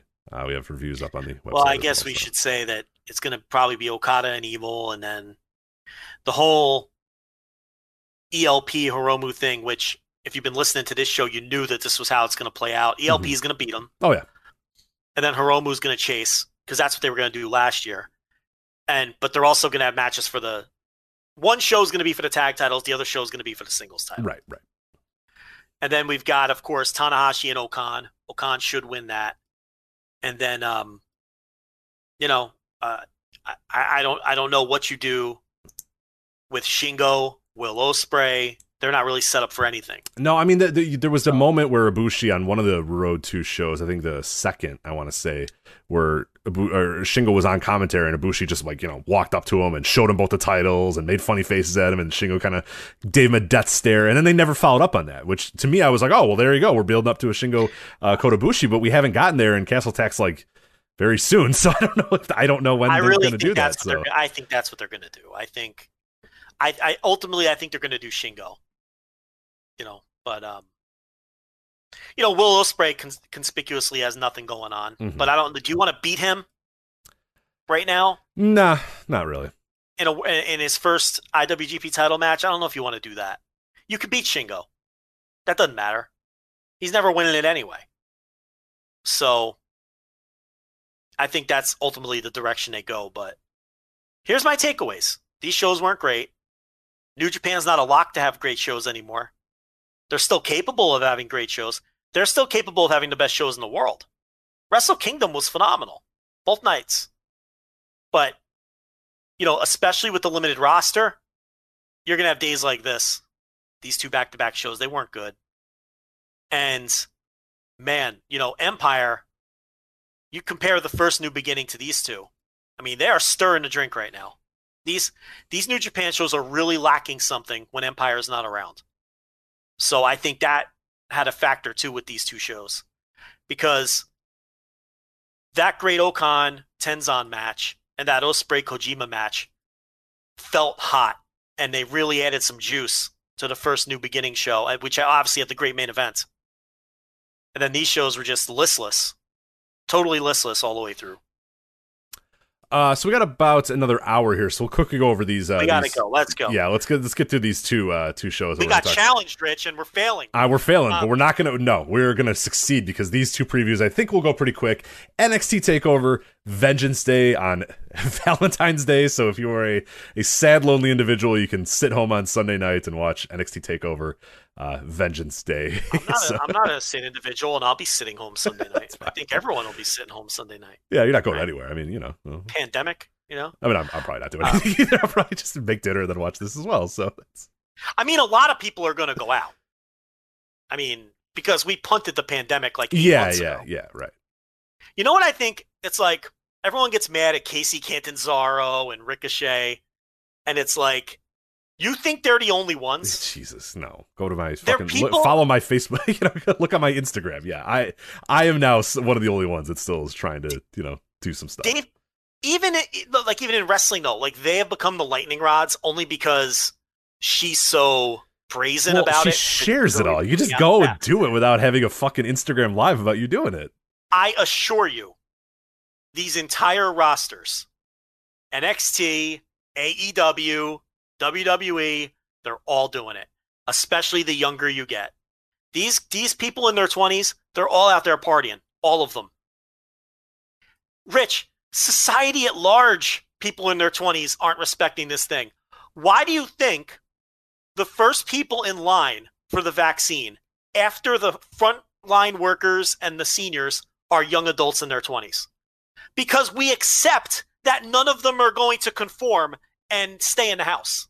That's why they're first in line for right, that right, right. Yeah. To begin with. We, my, me and the nurse were talking about that yesterday, that like in a weird way, and I know that it would like the public, you know, the P R of it would be such a disaster to put like twenty-year-olds in the front of the line for vaccines or whatever. But if you want to truly slow the spread, the best thing is to just fucking vaccinate everybody in their twenties and thirties right well, off the bat. They are first in line. They, they well, oh no, after the after the healthcare workers and the and the seniors. That's what I said. Yeah, they're, yeah. They're, because you have to do them for. Oh, I see what you're saying. Like you're There's saying, teacher. Just I would have fucking too. yeah. I said, sorry, grandma. Like we need to get yeah. you know your your your you know your grandson Caden because he won't fucking stop going to bars every day.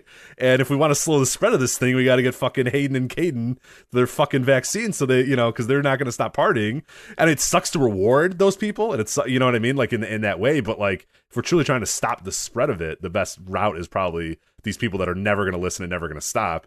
The best way is probably vaccinate them, and it ends up the sl- the spread would probably be slowed a lot. And it's just like it's a P R disaster to do that. But uh, yeah. honestly, if if if you know if that's the goal is to slow the spread, uh, t- people in their twenties and thirties, you're, you're you know would probably be the I best mean, people. To I do. mean, logically, you would do the healthcare workers, the essential workers, and the seniors, which is what they're doing, right? Logically, you would do them, and then you would just work backwards based on age because the risk factor increases the older you are, right? Logically, that's what you would do, but that's not what we're that, doing. If everybody was following the rules, that's exactly the route you would go, but yeah. nobody is following but the rules, so that's not no, the route you can do. Well, so yeah, and the younger you are, the less likely you are to follow the rules. So we have put the twenty-year-olds to the front of the line, right. Yet everyone thinks Casey Catanzaro is the world's biggest heel. She's become the lightning rod. But they're all out there partying, all of them. Why do you think people mysteriously disappear from T V for two weeks at a time? They're all out there doing it, okay? And it's so funny because all these people on Twitter, all these young people on Twitter burying her. You think all these people on Twitter are staying in the house either? They're all virtuous on Twitter, okay? Uh, look around. People punted this thing eight months ago. Nobody's staying in the house except me. I'm the only person that stays in the house. Everyone else is going out to dinner, fucking living their lives. I see these people on Twitter talk about going out to eat, and then they're burying Casey Catanzaro because she has the video of her going out to eat. These people are such frauds. You know what I mean? It's like, it's such bullshit. But so yes, on Valentine's Day, me and you probably will be the only people in the house because all these frauds on Twitter are going to go out to eat on Valentine's Day with their girlfriends and boyfriends, and then they're going to bury Casey Catanzaro because she's so stupid that she's going to go out there and blast that they went out for dinner. It's just these people on Twitter just aren't telling anybody. So I, I don't buy, it's just such nonsense. You know, all these, none of these wrestlers are conforming down there in Florida. They're in Florida, number one, so you don't have to conform. And they're all in their twenties and they're stupid. None of them are conforming. But listen, pick, I, I understand how it works. You know, you got to pick the right enemies on social media. I know that's how that works. And I'm not even defending Casey Catanzaro. No, no, no. She's, she's a dope. But I just think it's funny how like, she's one of millions of dopes that are out there. Yes, we are a country yeah. of dopes. So K- K- Casey Catanzaro is not uh, a, a, a she's very much a representative of the entire dopey nation that we live in. So you don't think Simone Johnson's going out? Come on now, but she does clap tweets, so we don't dare pick on someone like that. That's how it works. Yeah, right. That's how it works. Okay, let's be honest. You think Simone Johnson's sitting in the house quarantining? Please, okay, they're all out there, all of them. But anyway, um. Rich, I'm going to walk you through this N X T takeover because I didn't watch N X T this week. Yeah, there you go. I can, so. I can, I can get you. I'm, I'm up on N X T takeover, a show that I definitely did not know was, uh, uh or I definitely did know was a pay per view this weekend. I uh, did not just realize that today. So go ahead.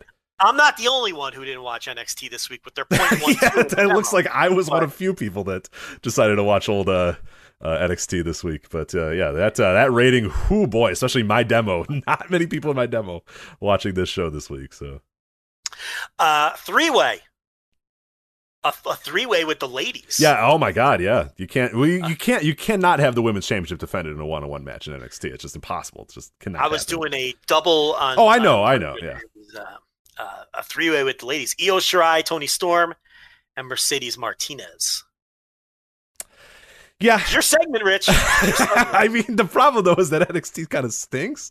So, uh, yeah, they're gonna have a match. Um, they're gonna fight each other. You know, the, uh, obviously, you know, Toni Storm is now full on heel. Io Shirai has kind of turned semi babyface, or, or I think full on babyface at this point. So that's kind of your gimmick between those two, and they have a little bit of a background, a little bit of history. Toni Storm, when she came back and turned heel, you know, she attacked Io Shirai, and that's kind of the build there.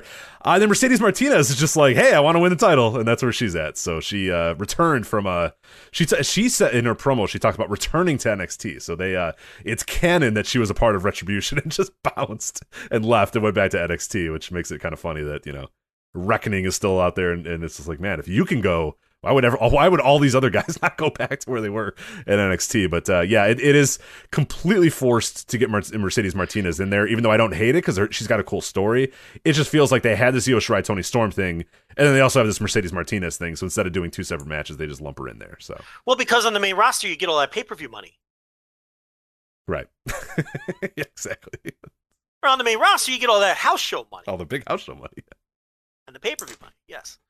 Um, the two Dusty Rhodes finals. We have Dakota Kai and Raquel Gonzalez versus Ember Moon and Shotzi Blackheart. And then M S K versus the Grizzled Young Vets. Yeah, there you Grizzled go. Grizzled Young Veteran. Yes. So I have to I say was it like, uh, shocked. I just want to say shot to the Grizzly Young Veterans. I so they on the show this week they had the the semi main event or the the semifinals of the tournament were M S K versus the uh uh what, what, I blank on their name the fucking uh Rascals. No, no, I know they're the Rascals. Uh, who were they? They were against the uh the Latino guys. They used to be oh they used to be the Rascals. M S K. No, I yes yes yeah. What's what's the what's the tag team name of the uh?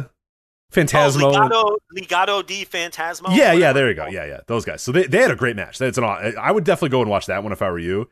And you're absolutely on the money. And every time I watch them, you're absolutely on the money that M S K is like perfect for this company.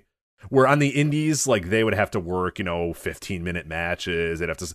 This is like, all right, guys, you got seven minutes to do all your shit, and they just do all their shit in seven minutes, and it's awesome because like it's just it's the it, the bell rings and they just fucking do shit for seven minutes. There's just structure, yeah, and there's a little bit of structure to it too, but like so, but but it, it, in a way, it's it's it's pretty, it, it's very well done. So they they won their match and they looked good and and, and they seem like the favorites to, to win this uh, entire tournament.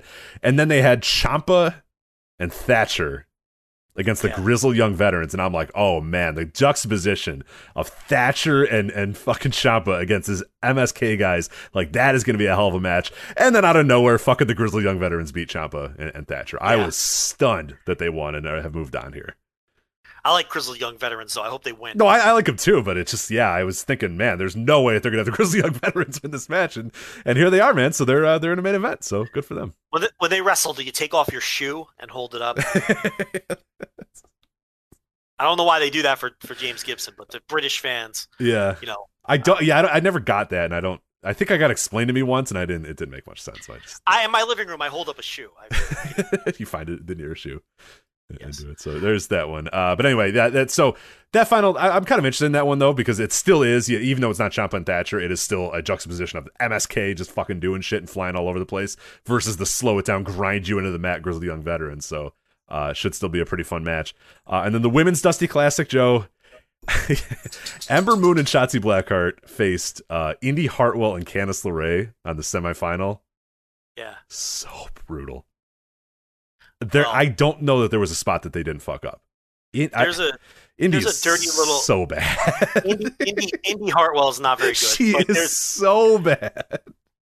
There's a dirty little secret though, too. Like Ember Moon's not that good. No, and that's I was going to bring up of all the people in the match, Indy Hartwell was real bad, like horrendously bad. Yeah. But she's still been, you know, she's been working for like a year or two or whatever. So I'll let her slide. She's legitimately a developmental wrestler. Right, she's fine. That's... Ember Moon was the second worst, and not that far off from Indy Hartwell. And she's been wrestling for like a decade and a half.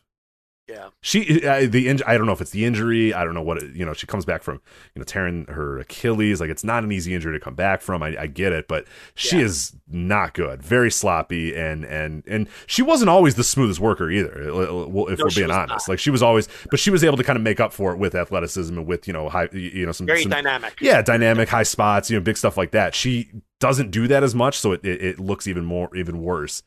Uh, Candice fucked up a dive and landed on her face. Shotzi was Shotzi. It's just, it was so bad. Wow.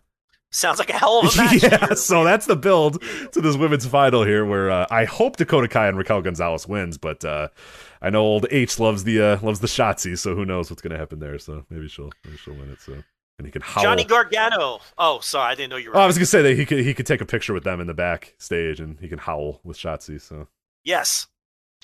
Uh, Johnny Gargano, accompanied by The Way, defends the North American title against Kushida. That could be great, right? That yeah, could it great. could. No, so they're, I mean, they are hitting the fuck. Johnny as a heel, they're hitting that thing over the head. For people that haven't watched it recently, uh, Gargano claims that Kushida, you know, the hoverboard lock, he broke his arm. Uh, so he he wanted to get out of this match, and he was in a wheelchair even though he broke his arm, which was kind of fun heat where, you know, they're they're lifting him into the ring, and, and Vic Joseph's like, why is he in a wheelchair? He broke his arm or whatever, which is, again, it's like it's like classic old school. Like, I, I enjoy this part. This is when it's like, when it's so ridiculous, it's actually kind of funny. Uh, and then, you know, they do the thing where uh, Kushida runs into the ring and he attacks them, and they do a, they do a, a, a tug of war with the title, and Johnny's tugging with his broken arm. And Kushida points at it, and William Regal's out there, and he goes, aha, your arm's not broken. And then Johnny has this moment like, oh, no, oh, my God, I forgot that my arm was broken. So uh, William Regal then says, okay, no, you guys are going to face each other. Uh, at the So uh, it, it should be pretty cool. The problem, though, is, so I mentioned all that stuff was really good. In this, so you watched none of N X T, right, this week? I haven't seen it, no. So it was so ridiculous. So you had the Xia Li with, like, the thousand-year-old woman thing, which is just yes. fucking really, really weird. You have Caden Carter walking up to the thousand-year-old woman and saying, what have you done to her? What have you done to our friend Xia? It's so weird and bad and, and strange while this demon is choking Bao or whatever. So it's just like, oh, what is going on? So then, so there's all this really cool, like, old-school wrestling thing with Johnny Gargano trying to fake his injury, Kushida running up and realizing that he's faking this injury, beating up the heels, putting them in arm bars and all that sort of stuff. So Johnny Gargano runs out of the ring. Uh, and, and, and Austin Theory runs right behind him. Austin Theory gets dragged underneath the ring, and Johnny goes to pick him up. So he goes to pick him up, and he he, he yanks him out uh, out from under the ring and goes, I got you, Austin. I got you, Austin. He's looking up in the air, though, and he looks down. He did not pick up Austin Theory. He picked up Dexter Loomis. Oh, God. It's so bad. So Dexter stares at him, oh. and Johnny goes, ah, ah. Like, oh. So bad. And then Austin Theory comes out from under the ring and goes, thanks, Johnny. And then he turns around. It's Dexter Loomis. And he goes, ah. What a- Maybe it's better than nobody's watching. Yeah, it's shit. so bad. I was like, man, you had something really good. And then you do that. Like, the the, the Gargano Kushida was just pure pro wrestling. And it ruled, and it was awesome. And the babyface looked like a million bucks. And then it all li- li- builds up to, you know, Dexter Loomis hiding under the ring, stealing their souls because he stares at him or whatever. It's so bad. Um... And then Finn Balor and Pete Dunne, uh, they had so, promos, and that's it. So I don't know. I don't know. Like, no, this this will be a match that Edge is watching very closely. Yeah, yeah, that's that. That was the build, and that's what they said on, on N X T. They said a match that Edge will be watching very closely: Finn Balor versus Pete Dunne. And then Pete Dunne said, like, you know, I want to win the title, and Finn Balor said, you can't win the title, and, and that's what we got here. So Edge will be rubbing his very long chin and watching this match, wondering if he's going to challenge the winner at WrestleMania. Mm-hmm. You're right. He, he that that coward needs to challenge Walter right now.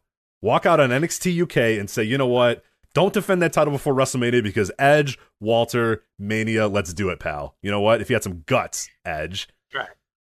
Edge needs to walk out and say, Sid, hey, Sid, shut up for a minute. I got something to say. Like, Mark Coffey, I'm going to let you finish, but yeah, I got something to say here. To Walter, to the big man, you know? And uh, I'd be into Walter versus Edge. Hell yeah, that'd be would, awesome.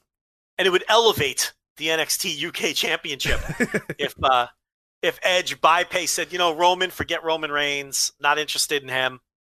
Um, I know I teased N X T, but what I really want is a shot at that N X T U K gold with its fine lineage. Joe Coffey has held this title, and I want to be part of that lineage of great N X T U K champions. And then what they could do is the Gallus music could hit. Doom, doom, doom, hey now. And Joe Coffey can come down and they can do a three-way at WrestleMania. How about Great. That? Yeah, perfect. Because yeah. that's what that's what they would do. Right, they, yeah. Everybody would be really excited about Edge versus Walter. There'd right. be a bunch of like GIFs and tweets and everybody, oh my God. And then, yeah. yeah. And Joe Coffey would say, uh, there's not going to be a match without me, without Gallus. Yeah, and then Sid Scala would say, he'd, he'd be waving his finger in the air and he'd go, you know, I have an idea. I've got an idea for you boys. People think I know we're how making we can this settle up. This. We're not making this up. This is N X T U K, by the way. I know how we could settle this, you know, and, and he would make it a three-way, you know. And then Johnny Saint would just, you know, someone would pull his string and make him nod. And then that's that's how that would work. And we'd have ourselves a three-way at WrestleMania. Edge versus Walter versus Joe versus Coffey. Joe Coffey. Right. right.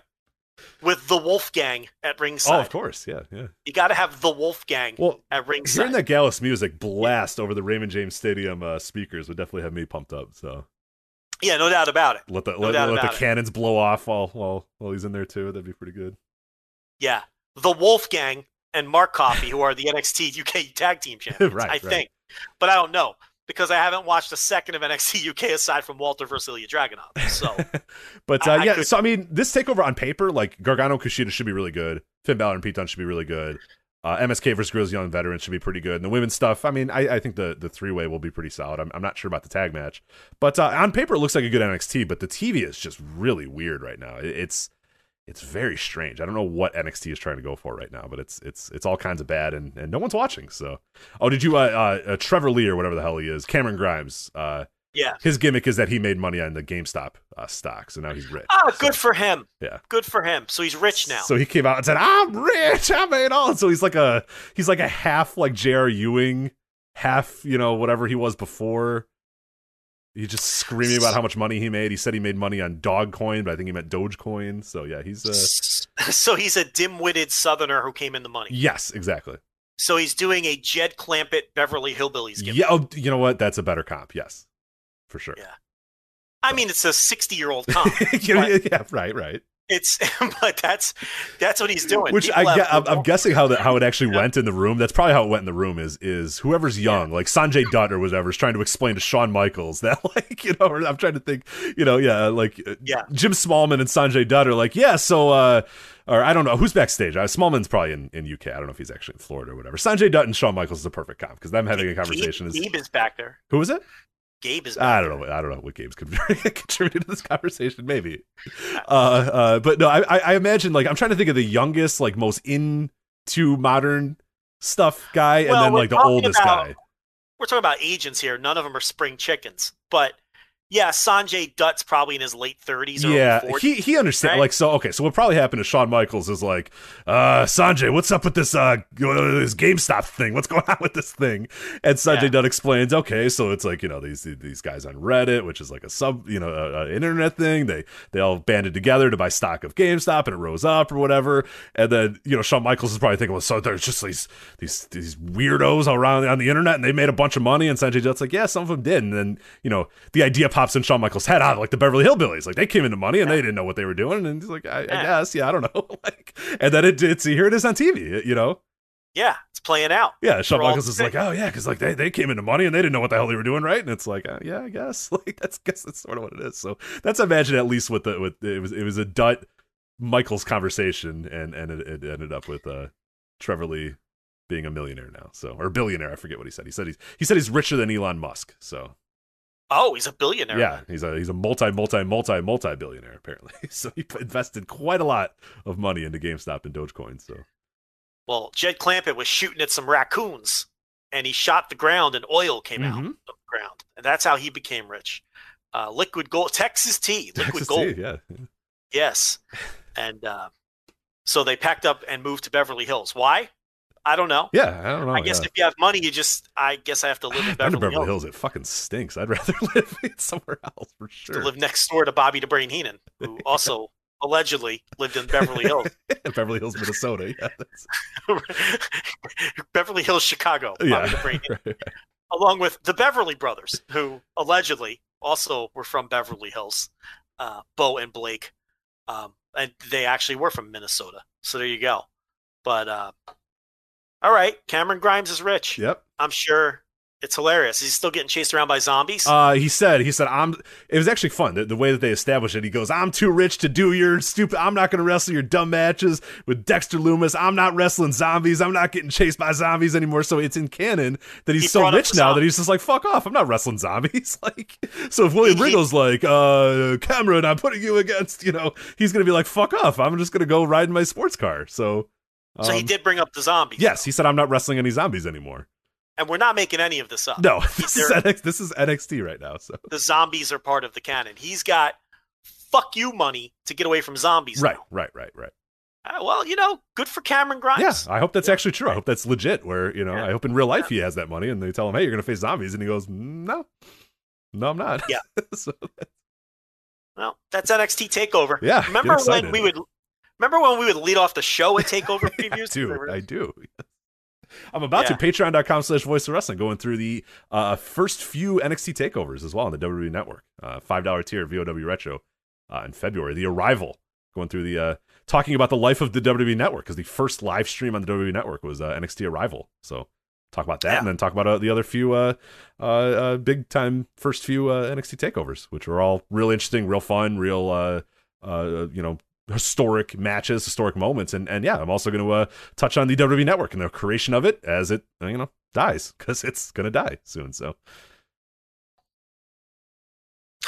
well, you get to talk me through this Impact Wrestling No Surrender. Oh, show. Let's go! So we got now do it's th- my turn. Let's to... do this one as quick as possible, man, because we yes. got we still got the Noah thing, and then we got bouncing around yeah. the Indies, and, and I'm afraid that those those people that you said were, were might be right here. Uh, okay. Andrew Sinclair. We're right on pace. Yeah, Andrew we're, Sinclair we're has a preview up on the website, voices wrestling dot com, if you want to read that as well. Joe, they got forty people on this show. forty bodies are going to be there at Impact Wrestling No Surrender. This is a dopey Impact Plus special, not a pay-per-view, right? Right, right. We still haven't gotten pay-per-view numbers from Hard to Kill. Which tells right. me they were great, I'm sure. So. Yeah, probably not. Yeah, when you don't get the numbers and it's not getting fed to Dave, that probably means it's it's it's not good. So I don't know. Yeah, the T V's still up. I mean, um, up versus last year, especially in the demo.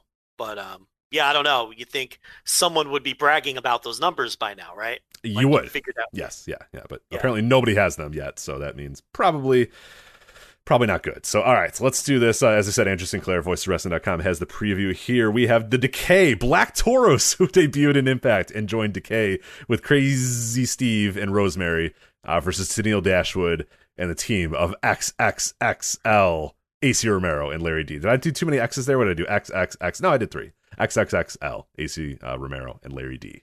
Yeah, three X's. Yeah. Um, Talk about that, that match. What is that, thirty-five in Roman numerals or thirty?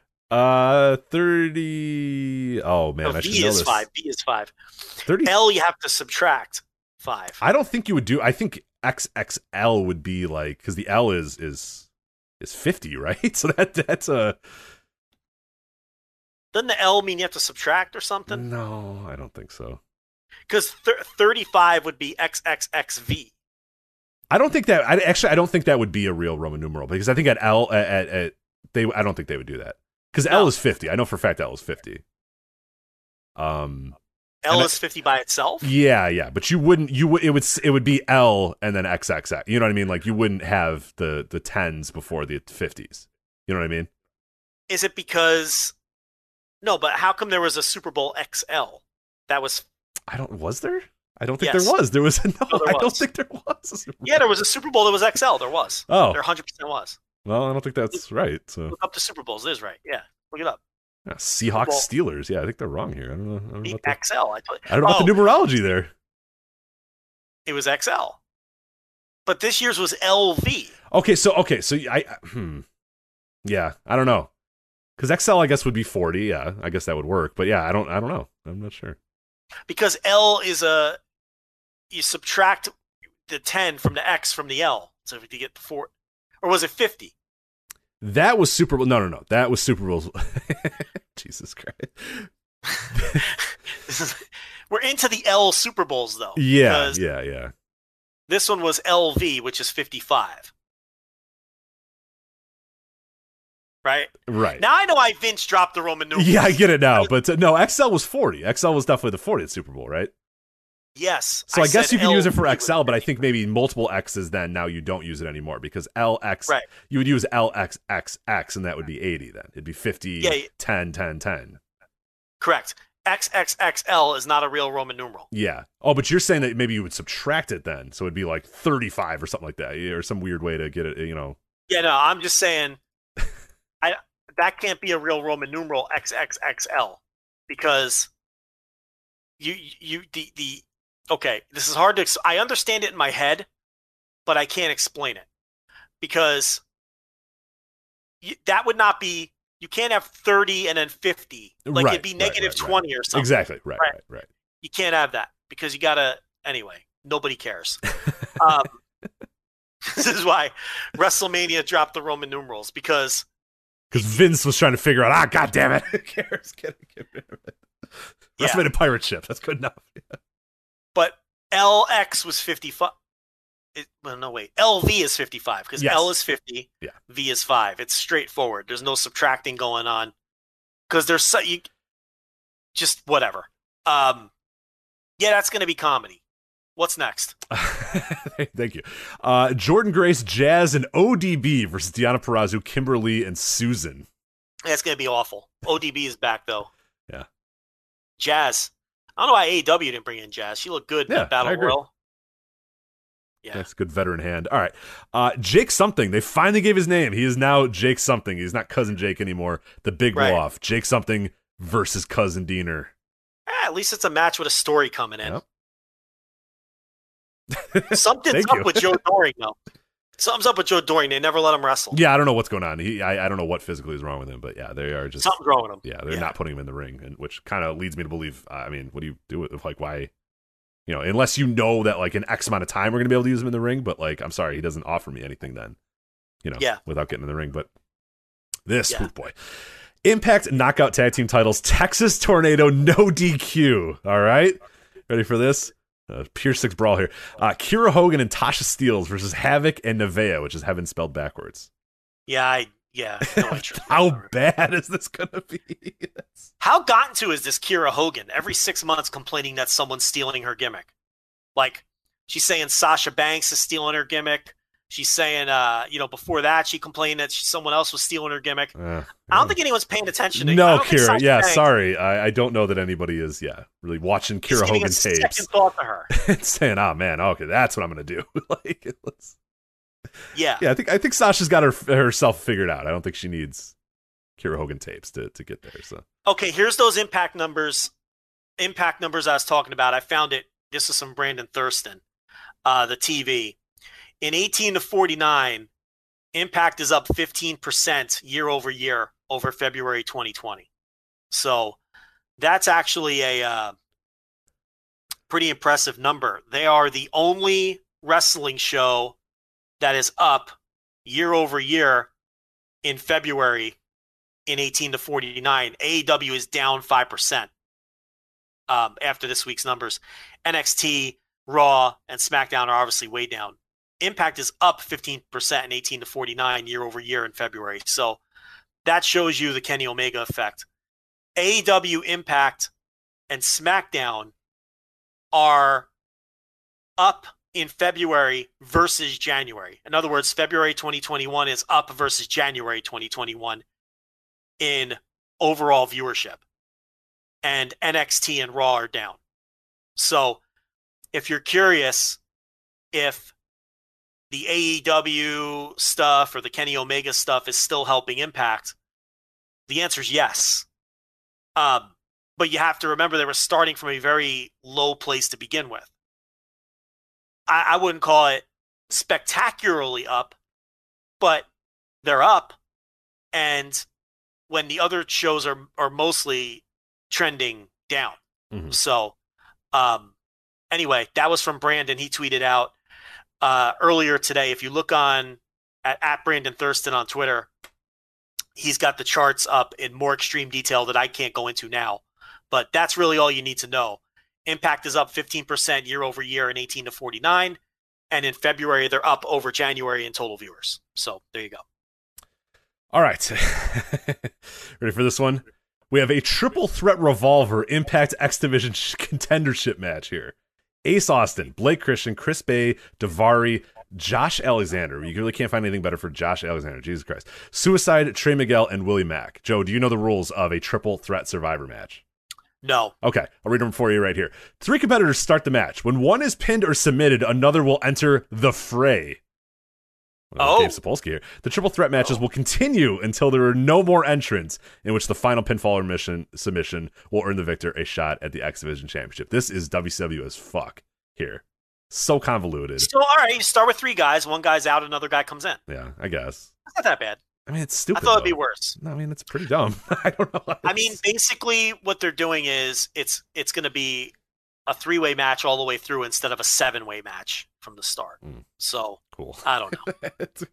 I would just rather a singles match. And you really can't find anything better for Josh Alexander than to be in a triple threat revolver match? Good Lord. Anyway. Um, no, well, I mean, he could be having a blow off against Ethan Page, but yeah, can't do that. Uh, Eddie Edwards and Matt Cardona. Oh my God, I'm marking out, bro. Matt Cardona versus Brian Myers and Hernandez. Yeah, I mean, I thought they would keep Cardona and Myers apart a little longer than this, but um, they're not. Clearly, they are not. Uh, Impact X Division Championship match here. T J P defending the title uh, against Rohit Raju. That should be pretty solid. I'm looking forward to that. Yeah, it's been some of the best stuff in the company is the, is the X Division stuff with Raju and T J P. Uh, this one, which I, I watched the, some of the videos leading up to this here. Impact World Championship. Rich Swann defending the title against Tommy Dreamer. Tommy Dreamer put his hair in a man bun. Did you see that? And he's fucking ready to go. It, it's, it's exactly, if you haven't seen any of the build for this, just imagine what Tommy Dreamer being like, this is my life. This is what I worked. You know, that like it's it's that promo, that build. And uh, you know what? It's whatever. It's an Impact Plus special. It's it it, it is what it is. But uh, yeah, I, I mean, I'm looking forward to seeing it, and I'm looking forward to see what he does. But uh, you know, it's serious Tommy Dreamer. It's not, you know, bullshit. It probably won't be plunder. I guess it'll be an actual wrestling match. But I don't know. We'll see. Swan versus Dreamer. So. Well, this is the problem. They don't have. That's the one thing they're missing is a dream match for Omega. Mm-hmm. And we've talked about it a million times. They don't have that iconic Impact associated wrestler who's a big star who they could put in there with Omega. They don't have A J Styles or Samoa Joe or Kurt Angle or, or you know, uh, even someone like Abyss. They just don't have anybody anymore. Rich Swann is not it. And to hammer that home, that's not even the main event of the show. I mean, you know, the biggest match on the show is the Good Brothers versus Private Party versus Sabin and Storm. And that's because right now the Good Brothers are, they're bigger stars than Rich Swann. I don't think anybody would deny that, even though Rich Swann is their world champion. So, and plus you have the A E W involvement with Private Party. So, I mean, and that's why their ratings are up. So, of course, that's the main event. So, It just, it sucks for them that they don't have that trademark star to, to eventually have a match with Omega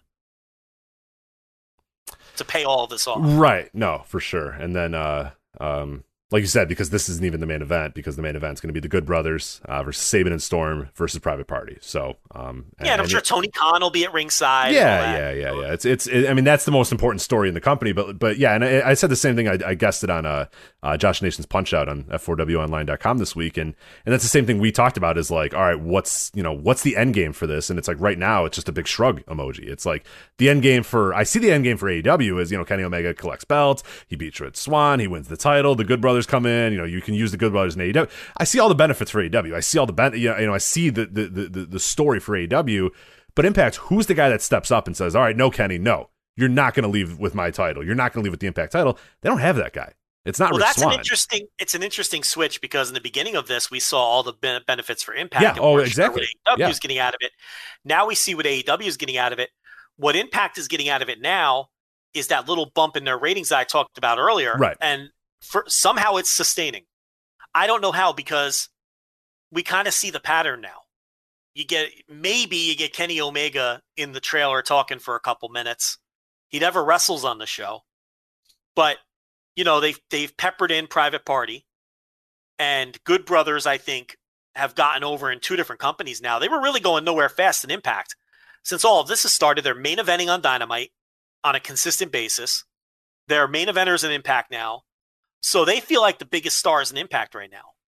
But it's like, yeah, Impact somehow is still getting a ratings bump, but they don't have that big match to build to. And I don't see them making an effort. I thought maybe Moose, now that he had some momentum, they would go in that direction, but Moose isn't even on this show, period. So I don't know. I yeah, they're we're there's no match. I don't know if Omega ever has a match. I don't know if they even do Omega Swann. I mean, I, I to me know. It's Moose. Yeah, to me Moose is, is now the, the, the guy that you build up and get ready um um for is is. They're not doing that. They're I know. Not even bothering. That's what I would do, but I don't. Yeah, I don't know. I mean, I, I figured Moose would beat Swann, and then you build to Moose Omega. But you need a strong babyface dynamic in a match like that, and then Omega either needs to cheat to beat the guy. Because you're not going to beat Omega. A E W is not going to allow that.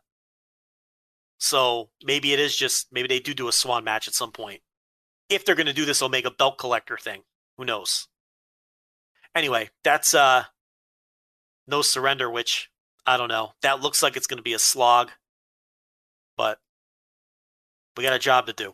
What's next? Yeah, we'll watch some of it. All right, uh, let's talk Noah Destination here. Then we'll then we'll f- we'll conclude the show by yeah. bouncing around the indies. But uh, Noah Destination yes. happening uh, in a few hours here. We have a preview up on the website, so if you're listening live, go check that out uh, at voice of wrestling dot com. We'll have reviews uh, for this as well. But this looks like an awesome show. Definitely a show that uh, you and I are going to talk about. Well, some parts of it are. I mean, a, a, a noteworthy show. Can I say a noteworthy show? Yes. I'll say noteworthy instead of awesome. That might be the better way to do it. Yeah, maybe Bell to Bell. Uh, not that uh, that awesome, I but noteworthy for of, sure. I, I think a lot of things have to go right for this to be an awesome show. It won't be impossible, but there's also a lot of things that could go very wrong. So we'll see. Uh, yeah, no, that, that that's to me the, the one issue with this show, and, and the one reason why I think you're probably uh, you know a little bearish on it, which, which I get totally, um, is that. It feels like a it feels like a mid twenty tens like produce show, because they're in Budokan Hall, and obviously the idea was we wanted to get as many people to Budokan Hall. We want this kind of le- legacy uh, thing. So you have a lot of like older dudes in big spots. It feels more like a a uh, what was the the the the Kenta Kobashi produce company that was around for a little bit. It might still be around. Um, Fortune Dream, wasn't it called Fortune, Fortune Dream? Dream? Yeah, it yeah. kind of feels like a Fortune Dream show more than a Noah show. You know what I mean? It feels more like, well, you know, that sort of thing where it is, it's half like young dudes doing stuff, but then it's also a lot of the old guys too in big prominent spots in the show. I mean, obviously the main event, and it's not just the main event, the semi-main event too. It, it, it is it has got a lot of sort of old school legacy, old school Budokan Hall stuff to it. So, which makes it an interesting show, but maybe not necessarily a great bell to bell show from that sense. They loaded it up with a lot of old names because they're running Budokan. And even if it's limited attendance, there's still the threat that they can't sell all the tickets. So they loaded it up with all the old guys. I get it. Um, so that's why it has that feel. Um, look, Muto, I thought he had a legitimately great match against Kaito Kiyomiya um, last year. I, I don't know. I mean, I wouldn't be stunned if I really like the match against Go. But I also wouldn't be stunned if it's an absolute train wreck. It can really go a variety of ways with a guy that old whose body is in that condition. The atmosphere is going to go a long way. I don't know what kind of atmosphere this is going to have. Um, you know, if it has a cool look that harkens back to old Noah in the big building with the ramp and the lights, you know, that could really help things. And the crowd is going to be limited, obviously. There's not much you can do about that. We talked about that with the New Japan, the clap crowds and all that. So the atmosphere will go a long way with a lot of these matches too. You know, if if it feels like a huge match, then the main event, it'll help the main event. You know, Masakatsu Funaki, I think he's looked, I thought he's looked good. Like yes, he really has. Yeah, that that that's a match that, I don't know, man. It could be really, really fun and really, really good, or or it could, but I'm leaning to the side of it being really, really fun and good, because Kano fucking rocks, and uh, Funaki's looked pretty good too, so I'm I'm very curious, but it does have the potential to also not be great too, so. I mean, Kano's doing this shooter thing. You know, that's kind of been his gimmick lately, where he's, you know, he beat um Sakuraba at his own game, remember, and now he's taking on another shooter. So, you know, he's going to win the match. I don't think he's going to lose. But, you know, I'll have to see how the styles go. I don't think it's going to be long. But again, a lot has to go right. And then Marufuji and Akiyama, it's it's great that they're bringing Akiyama in for this against Kaito Kiyomiya and Yoshiki Inamura. That's a generation battle, and it should be a lot of fun. And then, um, you know, Daisuke Harada defends the junior title against Yoshioka. It should be fine.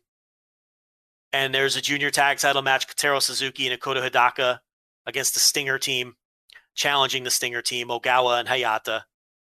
So we'll see if we'll play junior musical chairs again on this show. Yeah, who's turning on who, Joe? Make the prediction right now. I mean, how can you predict anything? With the way that they- right, it's it's it feels like a, a a flip of a coin at sometimes too, or a flip of like an eight sided die where you just decide, all right, these these six guys are turning on these six guys. So who the fuck knows? But someone's turning for sure, right? I, I think we can we can definitely say that. So, and then you got a couple people who just kind of got left out of the bigger matches, and it's a shame. because you got Nakajima, Kitamiya, Soya, Neo, and Tadasuke.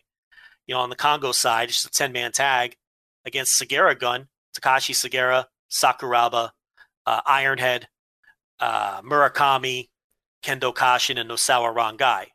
So it's Congo versus Sagara Gun. And you kind of wish Nakajima and Sagara had a bigger role on the show. It's just not their time in the booking. So, and a lot of that is, well, you bringing in your Keiji Mutos and your Funakis, they're going to take up the spots at the top of the card, you know? And and these other guys get squeezed out. And I don't know, I don't know how I feel about that. I mean, I know why they feel like they have to do this. But at the same time, it's like half attendance or something, you know? I don't know. Yeah, this uh, this this makes more sense in the context of a fully, like, okay, we need to definitely fill out Phil Budokan Hall, and we definitely need the whole show. Seems like it, it felt like at some point they probably could have not, you know, changed the style of this match where you don't, or this this entire show where you don't need to have all the legends in the big spots, unless you want it for the the, the purposes of you're in Budokan, so you're kind of, you know, a nod to the past or whatever. But in terms of like drawing money and selling tickets, like I, I don't really know that you needed all this stuff for a half filled. But maybe they did. I don't know. I, I it's not my money. It's not my business. So, you know, whatever. But yeah. Why don't you just do Nakajima versus Sagara? I mean, I feel like I'd buy tickets for that. Yeah, I don't know. I mean, are people really clamoring to buy tickets to watch Kazuyuki Fujita in a ten man tag? I mean. I don't. I don't know. Maybe, but um, not me. Not me. Not me for sure. So, so we got Masaki Mochizuki and Masato Tanaka against Muhammad Yone and Taniguchi. That sounds fucking awesome. I don't know about you. So, I mean, Taniguchi, it can. You know, sometimes he looks like the worst wrestler on earth, and other times he's shockingly good. So I don't know. Yone is what he is, which is just an average pro wrestler, and the other team's really cool, but. Yeah, I don't know how much Taniguchi and Yone want to get kicked in the face by those two guys. I mean, so who knows? Um, and then there's some other undercard stuff. Hajime Ohara and Yohei uh, with Kai Fujimura against Atsushi Katoge, Junta Miyawaki, and Yasutaka Yano. And then um, Akatoshi Saito and Masao Inoue, because you got to get them on there for Budokan. yeah, yeah. I mean, you know, the Dark Agents, Daike Inaba, and Kinya Okada. So, um, yeah, that's the show. I mean, I think atmosphere is going to go a long way with this one. So, and a lot of the matches have, you know, I'm, I'm, I'm a little nervous. I think, you know, a lot has to go right. I wouldn't be shocked if any of those top matches are great, but I also wouldn't be shocked if they fall apart. Now, I really don't think they should put the belt on Muto. I know a lot of people think that they will. Some of it is people doing shtick. Some of it is people really think they're going to do it. A real, real shame if Shiozaki's reign ends to that guy and not someone that's a full-timer on the mm-hmm. roster.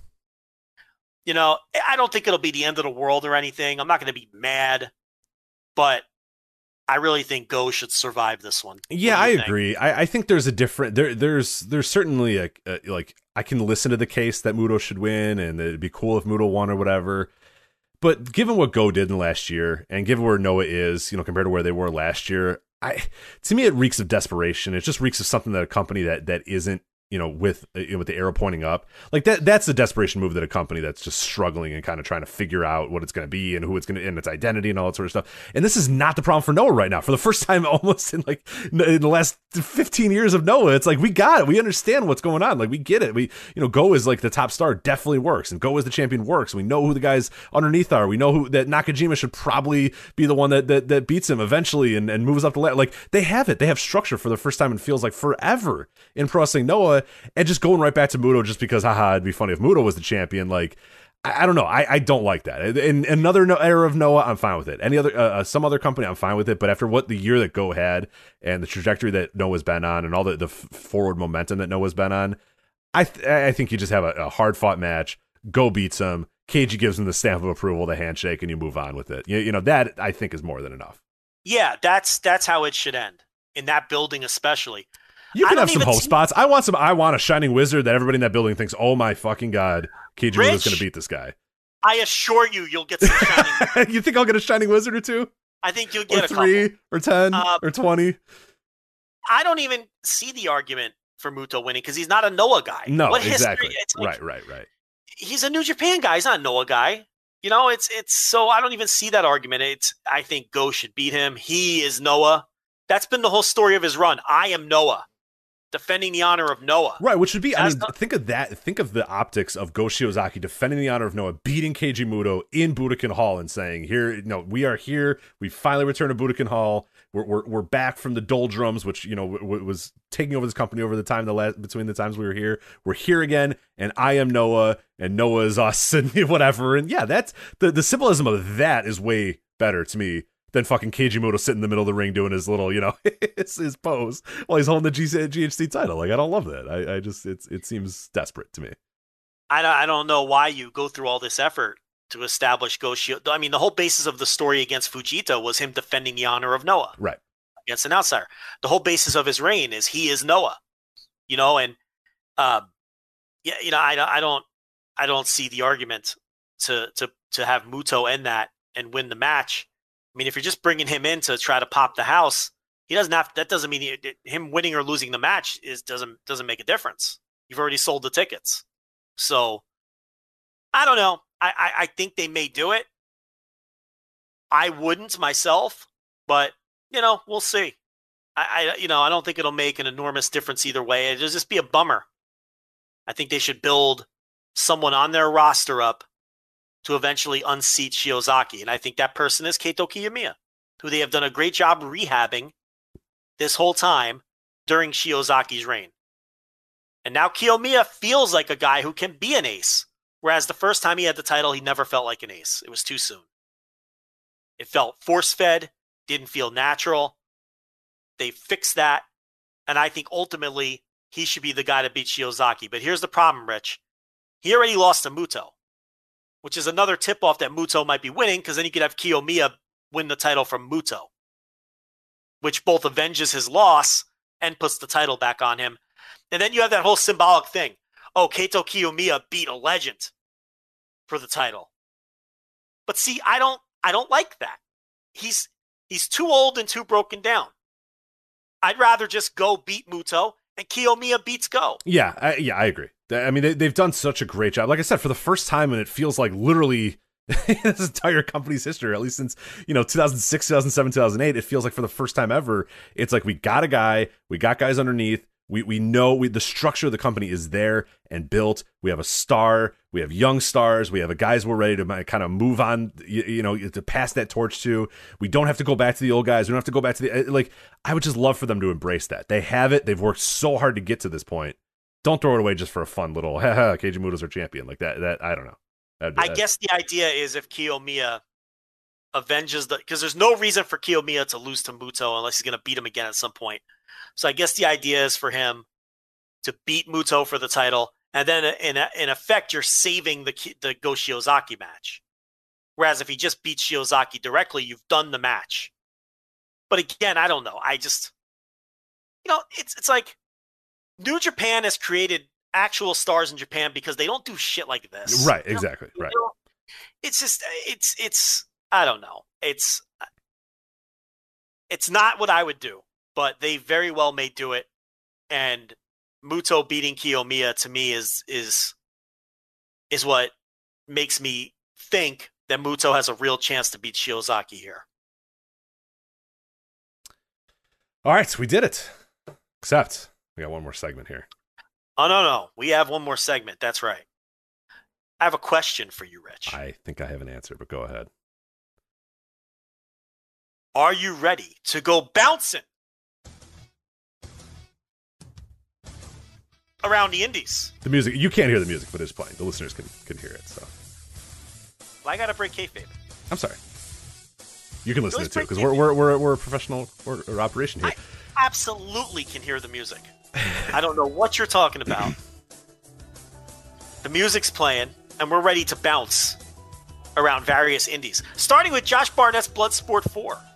Bloodsport or is five. It five? Well, it's Bloodsport five, a k a. Josh Barnett's Bloodsport four. Yes, but there's also Bloodsport five. Yeah, Bloodsport happening. five is next weekend, which will be Josh Barnett's Bloodsport five, which will actually be Bloodsport six. Right. So for people that don't know, because there was a lot of people confused on Twitter. They're like, Bloodsport five's next weekend, dummy. And I was like, the joke is that Matt Riddle's Bloodsport, the original Bloodsport, is not considered, it's not in the canon of the Josh Barnett's Bloodsports. According to Josh Barnett. According to Josh Barnett. So, who it gets very gotten to if you bring that up. He does, which I, I, I got him to retweet me saying Josh Barnett's Bloodsport four, parentheses, Bloodsport five, because he probably thought I was promoting Bloodsport five coming up. But I yes. wasn't, Josh. I was making yeah, a joke about your bad counting, so there you go. But uh, this is Josh Barnett's Bloodsport four uh, happening this weekend. Uh, Josh Barnett's Bloodsport five will be happening next weekend. And these are available to watch both on Bloodsport dot watch, which is a br- I don't know, it's their own thing. They're hosting it. That. I have no clue who's hosting it. I have no idea what's behind it. It's not Fight. It's not Independent Wrestling T V. It's not, I don't know what the hell it is, but Bloodsport dot watch, twenty bucks, or I think you can pay thirty-five dollars to get uh, both uh, four and five, uh, taking place in, quote, a bare brick setting of an undisclosed location in Los Angeles, California. Uh, starts at seven p.m. Eastern. Uh, your matches are Diego Perez versus Gil Guardo. I don't know who those are, but hey, good for them. Uh, Royce Isaacs versus Calder McCool. Super Let Beast. Let me take this one. Oh. Super Beast versus Bad Dude Tito. Yeah, there you go. Your boy. Los Angeles' finest. Bad Dude Tito. T V reviews call back there. Uh, J R Kratos, Alex Coughlin, or Coughlin, or Coughlin, or whatever the fuck. He says it's a different thing every time, so I don't know what's going on anymore. Uh, Cal Jack versus Nolan Edward. Simon Grimm, a, a regular of the Blood Sports. Simon Grimm versus Tom Lawler. Davey Boy Smith Junior versus Calvin Tankman. And your main event, Chris Dirty Daddy Dickinson versus Jeff Cobb. twenty dollars is pricey. That's, a that's a lot. Bloodsport dot watch production here. Right. You don't even know how it's going to come off or work. But uh, look, if you've seen one of these, you've seen them all. I mean, they're interesting, I guess. I like them, but I, yeah, that's I. I think people overrate them very. Yeah, badly. Right. Well, I think what's what's cool about Bloodsport is that it happens like a few times a year. It yeah, happens during WrestleMania different. weekend. That's cool. It's different. It's unique. I've been to one live, and it's a lot of fun. But yeah. the problem though is going to come if we're doing back to back weekends of Bloodsport. We got another Bloodsport coming up in in you know WrestleMania weekend. Like, I'm not. Down for that, really. Like, I really, I like it as a unique thing. I don't want it every other month or, or every month or twice in, in two weekends. So that, it could get a little long in the tooth there, but we'll see. What's interesting is a New Japan wrestler is doing an indie, and they really pull, they pulled all of their guys from doing indies when the pandemic hit th- th- th- that weren't in that little building in Port Huerte, California. Like, they let them work the the the promotion um, Championship Wrestling from Hollywood that shares that studio with them, like Fred, Carl Fredericks and people like that. But Ren Narita got pulled from the indies, and none of the Young Lions worked outside of that studio in California. But here we have Alex Coughlin working an indie show. Now, he's working a New Japan adjacent talent with J R Kratos, mm-hmm, who's mm-hmm. been working strong, and it's an undisclosed location. It's probably that building. Oh, I'm sure it is. Yeah, I'm sure they put a maybe a, a brick wall around it, a fake brick wall, but uh, it's probably the same. Yeah. yeah, it's probably the same location. Because New Japan hasn't let their guys leave that building during right. the pandemic. They've been very careful about that. Because remember, Ren Narita was working like Black Label Pro and all these different, and that that they snuffed that out. So, to me, this is a clue with Alex Coughlin that that's where it's going to take place, especially considering his opponent. And the fact that they're saying it's in and around Los Angeles. I think the same thing uh, applies as well to Chris Dickinson and Jeff Cobb too. You know what I mean? It's not Jeff Cobb versus Bad Dude Tito. You know what I mean? Like it's right. it, it's it's guys that they believe and trust are facing guys that, that are at least you know com- you know J R Kratos. They trust him to go with Alex Coughlin and then Jeff Cobb too, who you know obviously New Japan adjacent, and Chris Dickinson who's shown up on Sport and whatnot. So um, yeah. guys that they trust for sure. Yeah, Dickinson and Kratos are uh, New Japan adjacent guys. Yeah, absolutely. You know, they're not putting them in there. They're not allowing them to wrestle whoever Calder McCall is. You know, they're, you know, so yeah, they're, they're, they're, it's very interesting. I didn't even make that connection with Dickinson Cobb. I'm glad you brought that up. Uh, WrestleMania weekend starting to take shape here as we got matches. Yes, there might be a global pandemic going on, but don't tell that to the state of Florida or WrestleMania weekend because we got two independent wrestling groups, units, collectives, if you want to call them that, uh, forming here uh, during WrestleMania weekend. The first one we'll talk about here, a brand new one uh, joining the fray here. Independent Wrestling T V's Showcase of the Independents. Uh, of course, uh, the Collective slash G H C or, or G C W and uh, Independent Wrestling T V have had their issues uh, as of late. So that is a, a, a dirty breakup that's going on right now. So I W T V is doing their own thing during WrestleMania weekend, separate from G C W and the Collective.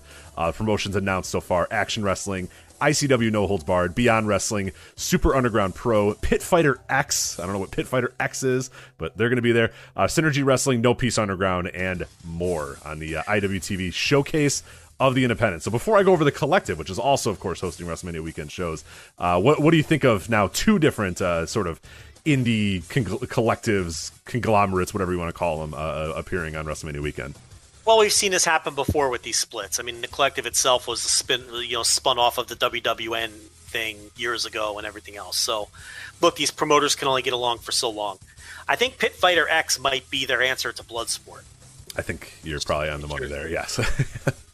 It's also interesting to see how the promotions uh, fanned out. Like, obviously, the I W T V was going to have all the Halesverse promotions like Action, but also I see Beyond. Yeah, I was kind of surprised. Beyond uh, jumping ship. I think the one company that I circled as as the, the, the ship jumper uh, over them all. Synergy as well, because Synergy has done stuff with the Collective in the past, and they, they jump yeah. ship, quote unquote jump ship here again. Like, I I don't know. I don't know how drawn the battle lines are. I think there's probably certain aspects that are, are, are battle line drawn, but I don't know if like. But uh, either way, yeah, Beyond Beyond doing the mix and, and, and Synergy uh, jumping into it, I thought were, were definitely pretty interesting. So, but when it takes you ten months to pay back the deposits from last year's WrestleMania, well, yeah, then maybe, you know, places are going to jump ship. And you look at the Collective, and it's basically all, you know, game changer shows that are branded, you know, like For the Culture, Bloodsport, the Big Gay Brunch, Spring Break, D-Generation F, the Hot Girl Shit, Alley Cat. Um, those are all G C W shows, just branded. Mm-hmm. You know, we you know we've been over that a million times. Um, but then they have the V X S, which ended up on their side, and uh, one or two other minor promotions that are sticking with the Collective and Game Changer. So, and then Fake Game Changer is running again as well. Oh, that's right. I forgot. I forgot to add Fake Game Changer. Yeah, they're they're in. Uh, I they're they're being bold as usual. really, yeah. so, you know, they're I don't know. I forgot what they were talking about. Something about masks or I don't know. They're just they're they just can't just can't help. But who's themselves. Gonna they're go to these so shows? Like, weird. Who's, who's traveling this year to WrestleMania with all this going on? You can't even come in from a foreign country, right? And from a lot of foreign countries, and who do they think it? What kind of crowds they think they're going to draw? I mean, I think they're going to do. I mean, they're going to get people. Obviously, I mean, they did for the Collective in Indianapolis, and that was, you know, even more during a, yeah, a, I guess worst, you're right. a worst I part guess. of the pandemic. I mean, it's going to be those kind of people, but um, I don't know. It is. It's definitely interesting, and I'm I'm very, very, very curious what the crowds look like. I know uh, the Collective have said that they're going to do like twenty or thirty percent capacity for their arena or whatnot, but uh, yeah, I don't know. It is. It is definitely weird, and and the idea of, of traveling. Uh, pro wrestling shows, I don't know. It's it's it's it's tough to, to sell right now, especially multiple traveling pro wrestling shows. That I don't know. It'll be interesting to see. But yeah, Fake G C W is uh, they're doing the We Run This Town, which was their thing uh, last year as well. So uh, they'll be at the Egyptian Shriners Club on uh, on April ninth. So whole day of events for Fake G C W. So be there. yeah, no, I'm okay. But thanks anyway, Joe. Uh, so that's that. But all right, let's let's finish this segment. It's bouncing around the indies here with Melbourne City Wrestling Homecoming twenty twenty-one, February sixth, twenty twenty-one. This is available on Vimeo as well, Melbourne City Wrestling, or M C W. Uh, they have a brand new Vimeo channel due to some things I guess we'll talk about here in a bit. Uh, in the wake of uh, the Speaking Out, uh, somewhat new company, a little bit new ownership, a little bit new people running uh, the show there in uh, M C W. Uh, new production, new ownership, new announcers, some, a new video thing on Vimeo. Uh, but overall, like a lot of the names are going to be familiar names that we've talked about in years past with, with Australian wrestling, but uh, they're they're charting a new path here, and this was a hell of a fun show. I really enjoyed watching this one. I mean, it's not it's kind of a new company, but from what I understand, you know, the owner threw his hands with the Speaking Out stuff, and he sold it to the guys that were running the training school. So it's not like completely new voices. Right, right, right. It's still people that were always involved with M C W to begin with. Now, you're going to get slightly different visions. I mean, It's very similar to when Mike Elgin sold Glory Pro to Danny Adams, a k a. Dan the Dad. Or if Tony Khan just said, I've had enough of this wrestling thing, and he sold it to Q T Marshall and Cody. It's it's new owners, but it's the same. It, it's still people that were involved to begin with. So it's not like a complete different promotion. It's all the same wrestlers with the exception of Dowie James, who is kind of sitting it out for now, with, you know, until the speaking out. Whatever, I don't know enough about. I'm not getting into his accusations because I don't know enough about it. But till the dust settles on what he was involved in, he's out.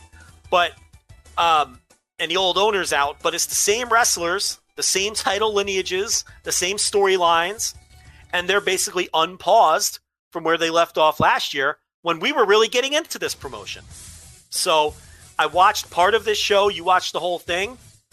It felt like the old M C W to me, with the exception of some different production quirks and whatnot. So um, I really liked what I saw. So you want to talk about the production, though. Yeah, so I, I thought, you know, obviously looking like it was, uh, you know, new cameras that were bought in the last, you know, five years is, is a plus. They they kind of had a little bit of the, not necessarily all the way Riptide uh, in, in terms of the cinematic feel, uh, but a little bit more like Defy Wrestling in, in, in America, where, you know, you fill the arena with a little bit of smoke, you, you use some nice cameras, you do some, and they tried some interesting shots, and not all of them landed. Some of them were a little weird. They did try to get a little too close.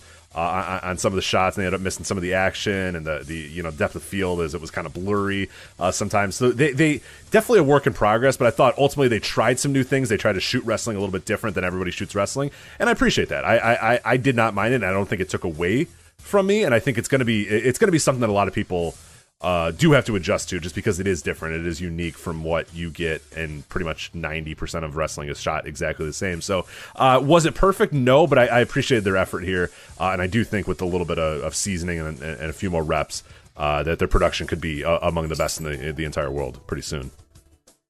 Yeah. Um, I thought the production was very good. I saw complaints that people, you know, they missed a lot of shots. The production was bad. The cut that I saw looked good. I, I don't know. Um, So I don't have any complaints about the production or the commentary or anything like that. I thought it looked like a slick, professional production. And like we talked about at the top, I think this comes across like um, a classy indie. I mean, it's a nice setup, and uh, they got the nice video screen. They have major league looking uh, talent. Uh, they have, you know, major league working. I mean, guys like Adam Brooks and Slex are major league talent. Mm-hmm. You know, I think they have.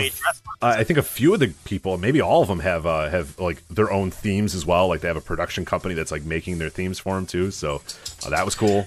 So yeah, I mean, this is uh, what we were really getting into this promotion last year when the world shut down. And based on what I've seen off of this show, I'm back into them again. Oh, this for sure. is they immediately shoot to the. We always pick on indie wrestling, but this is a promotion that shoots to the top of my list in interest. I will watch every show, just like I watch every Rev Pro show right now. Um, and there's a Rev Pro show that just happened last weekend that I need to catch up on. But, um, you know, th- these guys, every show they run, I'm going to watch them because they impressed me last year. And with the new reconfigured ownership that we spoke about, this show impressed me as well. Uh, let's talk about the main event. Adam Brooks against Slex, three stages of hell, traditional rules. Oh, Slex, comma, the business. Thank you. I wasn't or, sure if that was the same guy. Or the business, comma, Slex, which they called him today on the show. They are was... calling him the business, comma, Slex. Which I don't like. I like Slex, the business, more than the I business, have Slex. Him yeah. As Slex, comma, the business. Right. That's badass. His Twitter is at Slex, the business. Right. You can't, you can't have a comma on Twitter. But I believe he is Slex, comma, the business. And that's how I am going to refer okay, to him. Okay, I will forward. too. So if they want to they want to say it's the other way, they can go fuck off, because that's the way we're going to call him. Go ahead. Yes. So Slex, comma, the business. Thank you. Wins, wins the first fall, traditional rules, with his uh, rear naked choke. He has some gimmick name for it, the the buyouts or some kind of business theme name for it. I forget what he calls it. But, um, you know, excellent first fall. Uh, this really felt like, you know what this match felt like? It felt like prime two thousand seven work rate R O H is what this felt like. Ironically, two R O H tr- contracted wrestlers, yeah. But really enjoyed that first fall. And then it was time for Falls Count Anywhere, and I thought, you know, okay, I'm not. Your comp is perfect, and I know we're kind of we're, we're low on time, but it reminded yeah. me of like an undercard, like a Roderick Strong versus Eric Stevens, like two thousand seven undercard match. You know, yeah, just fucking yeah. boom, boom, boom, bomb, bomb, bomb, big work. You know, big moves, big you know spots. You know, big like, but not like oh, not just doing shit. You know what I mean? Like real, like yeah. real had a, a real impact and a real weight to it too. So no, that's that's perfect comp. The kind of wrestling we like. Yes, the shit that I love. Was. Yeah. You know, and with two guys who look like professionals and look like stars and work like it. I mean, is that too much to ask? Oh, God, no. Dude, yeah, exactly. I, I, I'm glad you said it. But, yeah, that was the thing that I – that, and the reason I didn't want to call them an indie is because their guys actually look like they've worked out. Their guys actually look like wrestlers. Their guys look like stars. I mean, Slex looks like a million fucking bucks. They do that promo video with him, and he's got his nice glasses. He's dressed to the nines because he's Slex the fucking business. You know what I mean? He's not showing up in a goddamn T-shirt. He's not showing up in a fucking uh, a hoodie. He Slex the fucking business, man. You know what I mean? Big like entrance. This, yeah, he's got the big entrance, the good sunglasses. He looks like a million bucks, and, and Brooks comes out there with his great music and there's smoke everywhere, and he comes out just like boom, boom, boom, and yeah, it is it too. This is what pro wrestling are, it and, is. And these are what go. pro wrestlers are. Yes, yes, and they can go. They're not out there, you know, blowing spots left and right and and working sloppy like the mess, the, like the you know all that shit that we saw on the twenty-four hour deal, where people convince themselves that it's good, but it's not. You know what I mean? This is a, this was like my God, this was such an eye opener and a breath of fresh air when it comes to indie wrestling to watch a match like this. So they go into the Falls Count Anywhere, and I'm thinking, all right, I'm probably not going to like this because they're going to walk and brawl. No, this fucking rules. No, the no, no holds barred part was the best. I love this part of the match. They did the Davey Eddie spot, the superplex. I know. I didn't want to spoil it for you. I, I, I alluded to it a little bit on Twitter and alluded to it a little bit on our, uh, our our Slack, but I did not want to spoil it for you because I knew you'd love it. And then I, I pop up on Twitter today and I see just all caps. They did the Davey spot. So. Slex hits the superplex, and and Brooks. It wasn't the exact replica, and then Brooks, you know, no sells it, picks him up, and on the opposite side of the ring, he suplexes Slex out of the ring. I was losing my shit. I rewound it four times. What a spot. Um. They said they did the gimmick where they set up the table, and then you forget that the table has been set up, and then uh, Brooks got flipped over the top rope and uh, and went through the table. Just an incredible spot. And at this point in the match, I'm thinking this is a mu- this is a fucking match of the year contender. How is nobody talking about this match? This match is fucking awesome. Okay, and Brooks wins the second fall by coming off the top of the ladder with the senton. He kind of shrugs his shoulders and says, "Fuck it." And he does the uh, the senton or whatever you want to call it, the flip dive off the top of the ladder through Slex, pins him on top of the ladder. We're tied at one. And then we have our ladder match with the uh, belt hanging from the rafters. And um, it seems like we have the same take. This segment of the match went a little too long. It did. Yeah, I was really, I was like, man, this has been a perfect match. Like, I'm ready to really, like, go on the show and talk about, my God, Joe, the match that you, like... And it just it the it just kept going and going and going and going, and you have too many hints and a little bit too many teases. I love the effort in this match. I love what they did, and I understand them trying to make this third part like a really big deal and a really fun, you know, important deal. But yeah, it just went a little too long for me, and and it was it was trending towards like one of my favorite matches of the year. And in the end, it's just going to be a very, very, very good match that I really enjoyed. Uh, because that third fall did kind of drag a little bit. So this was trending towards match of the year contender. It didn't kill the match by any means.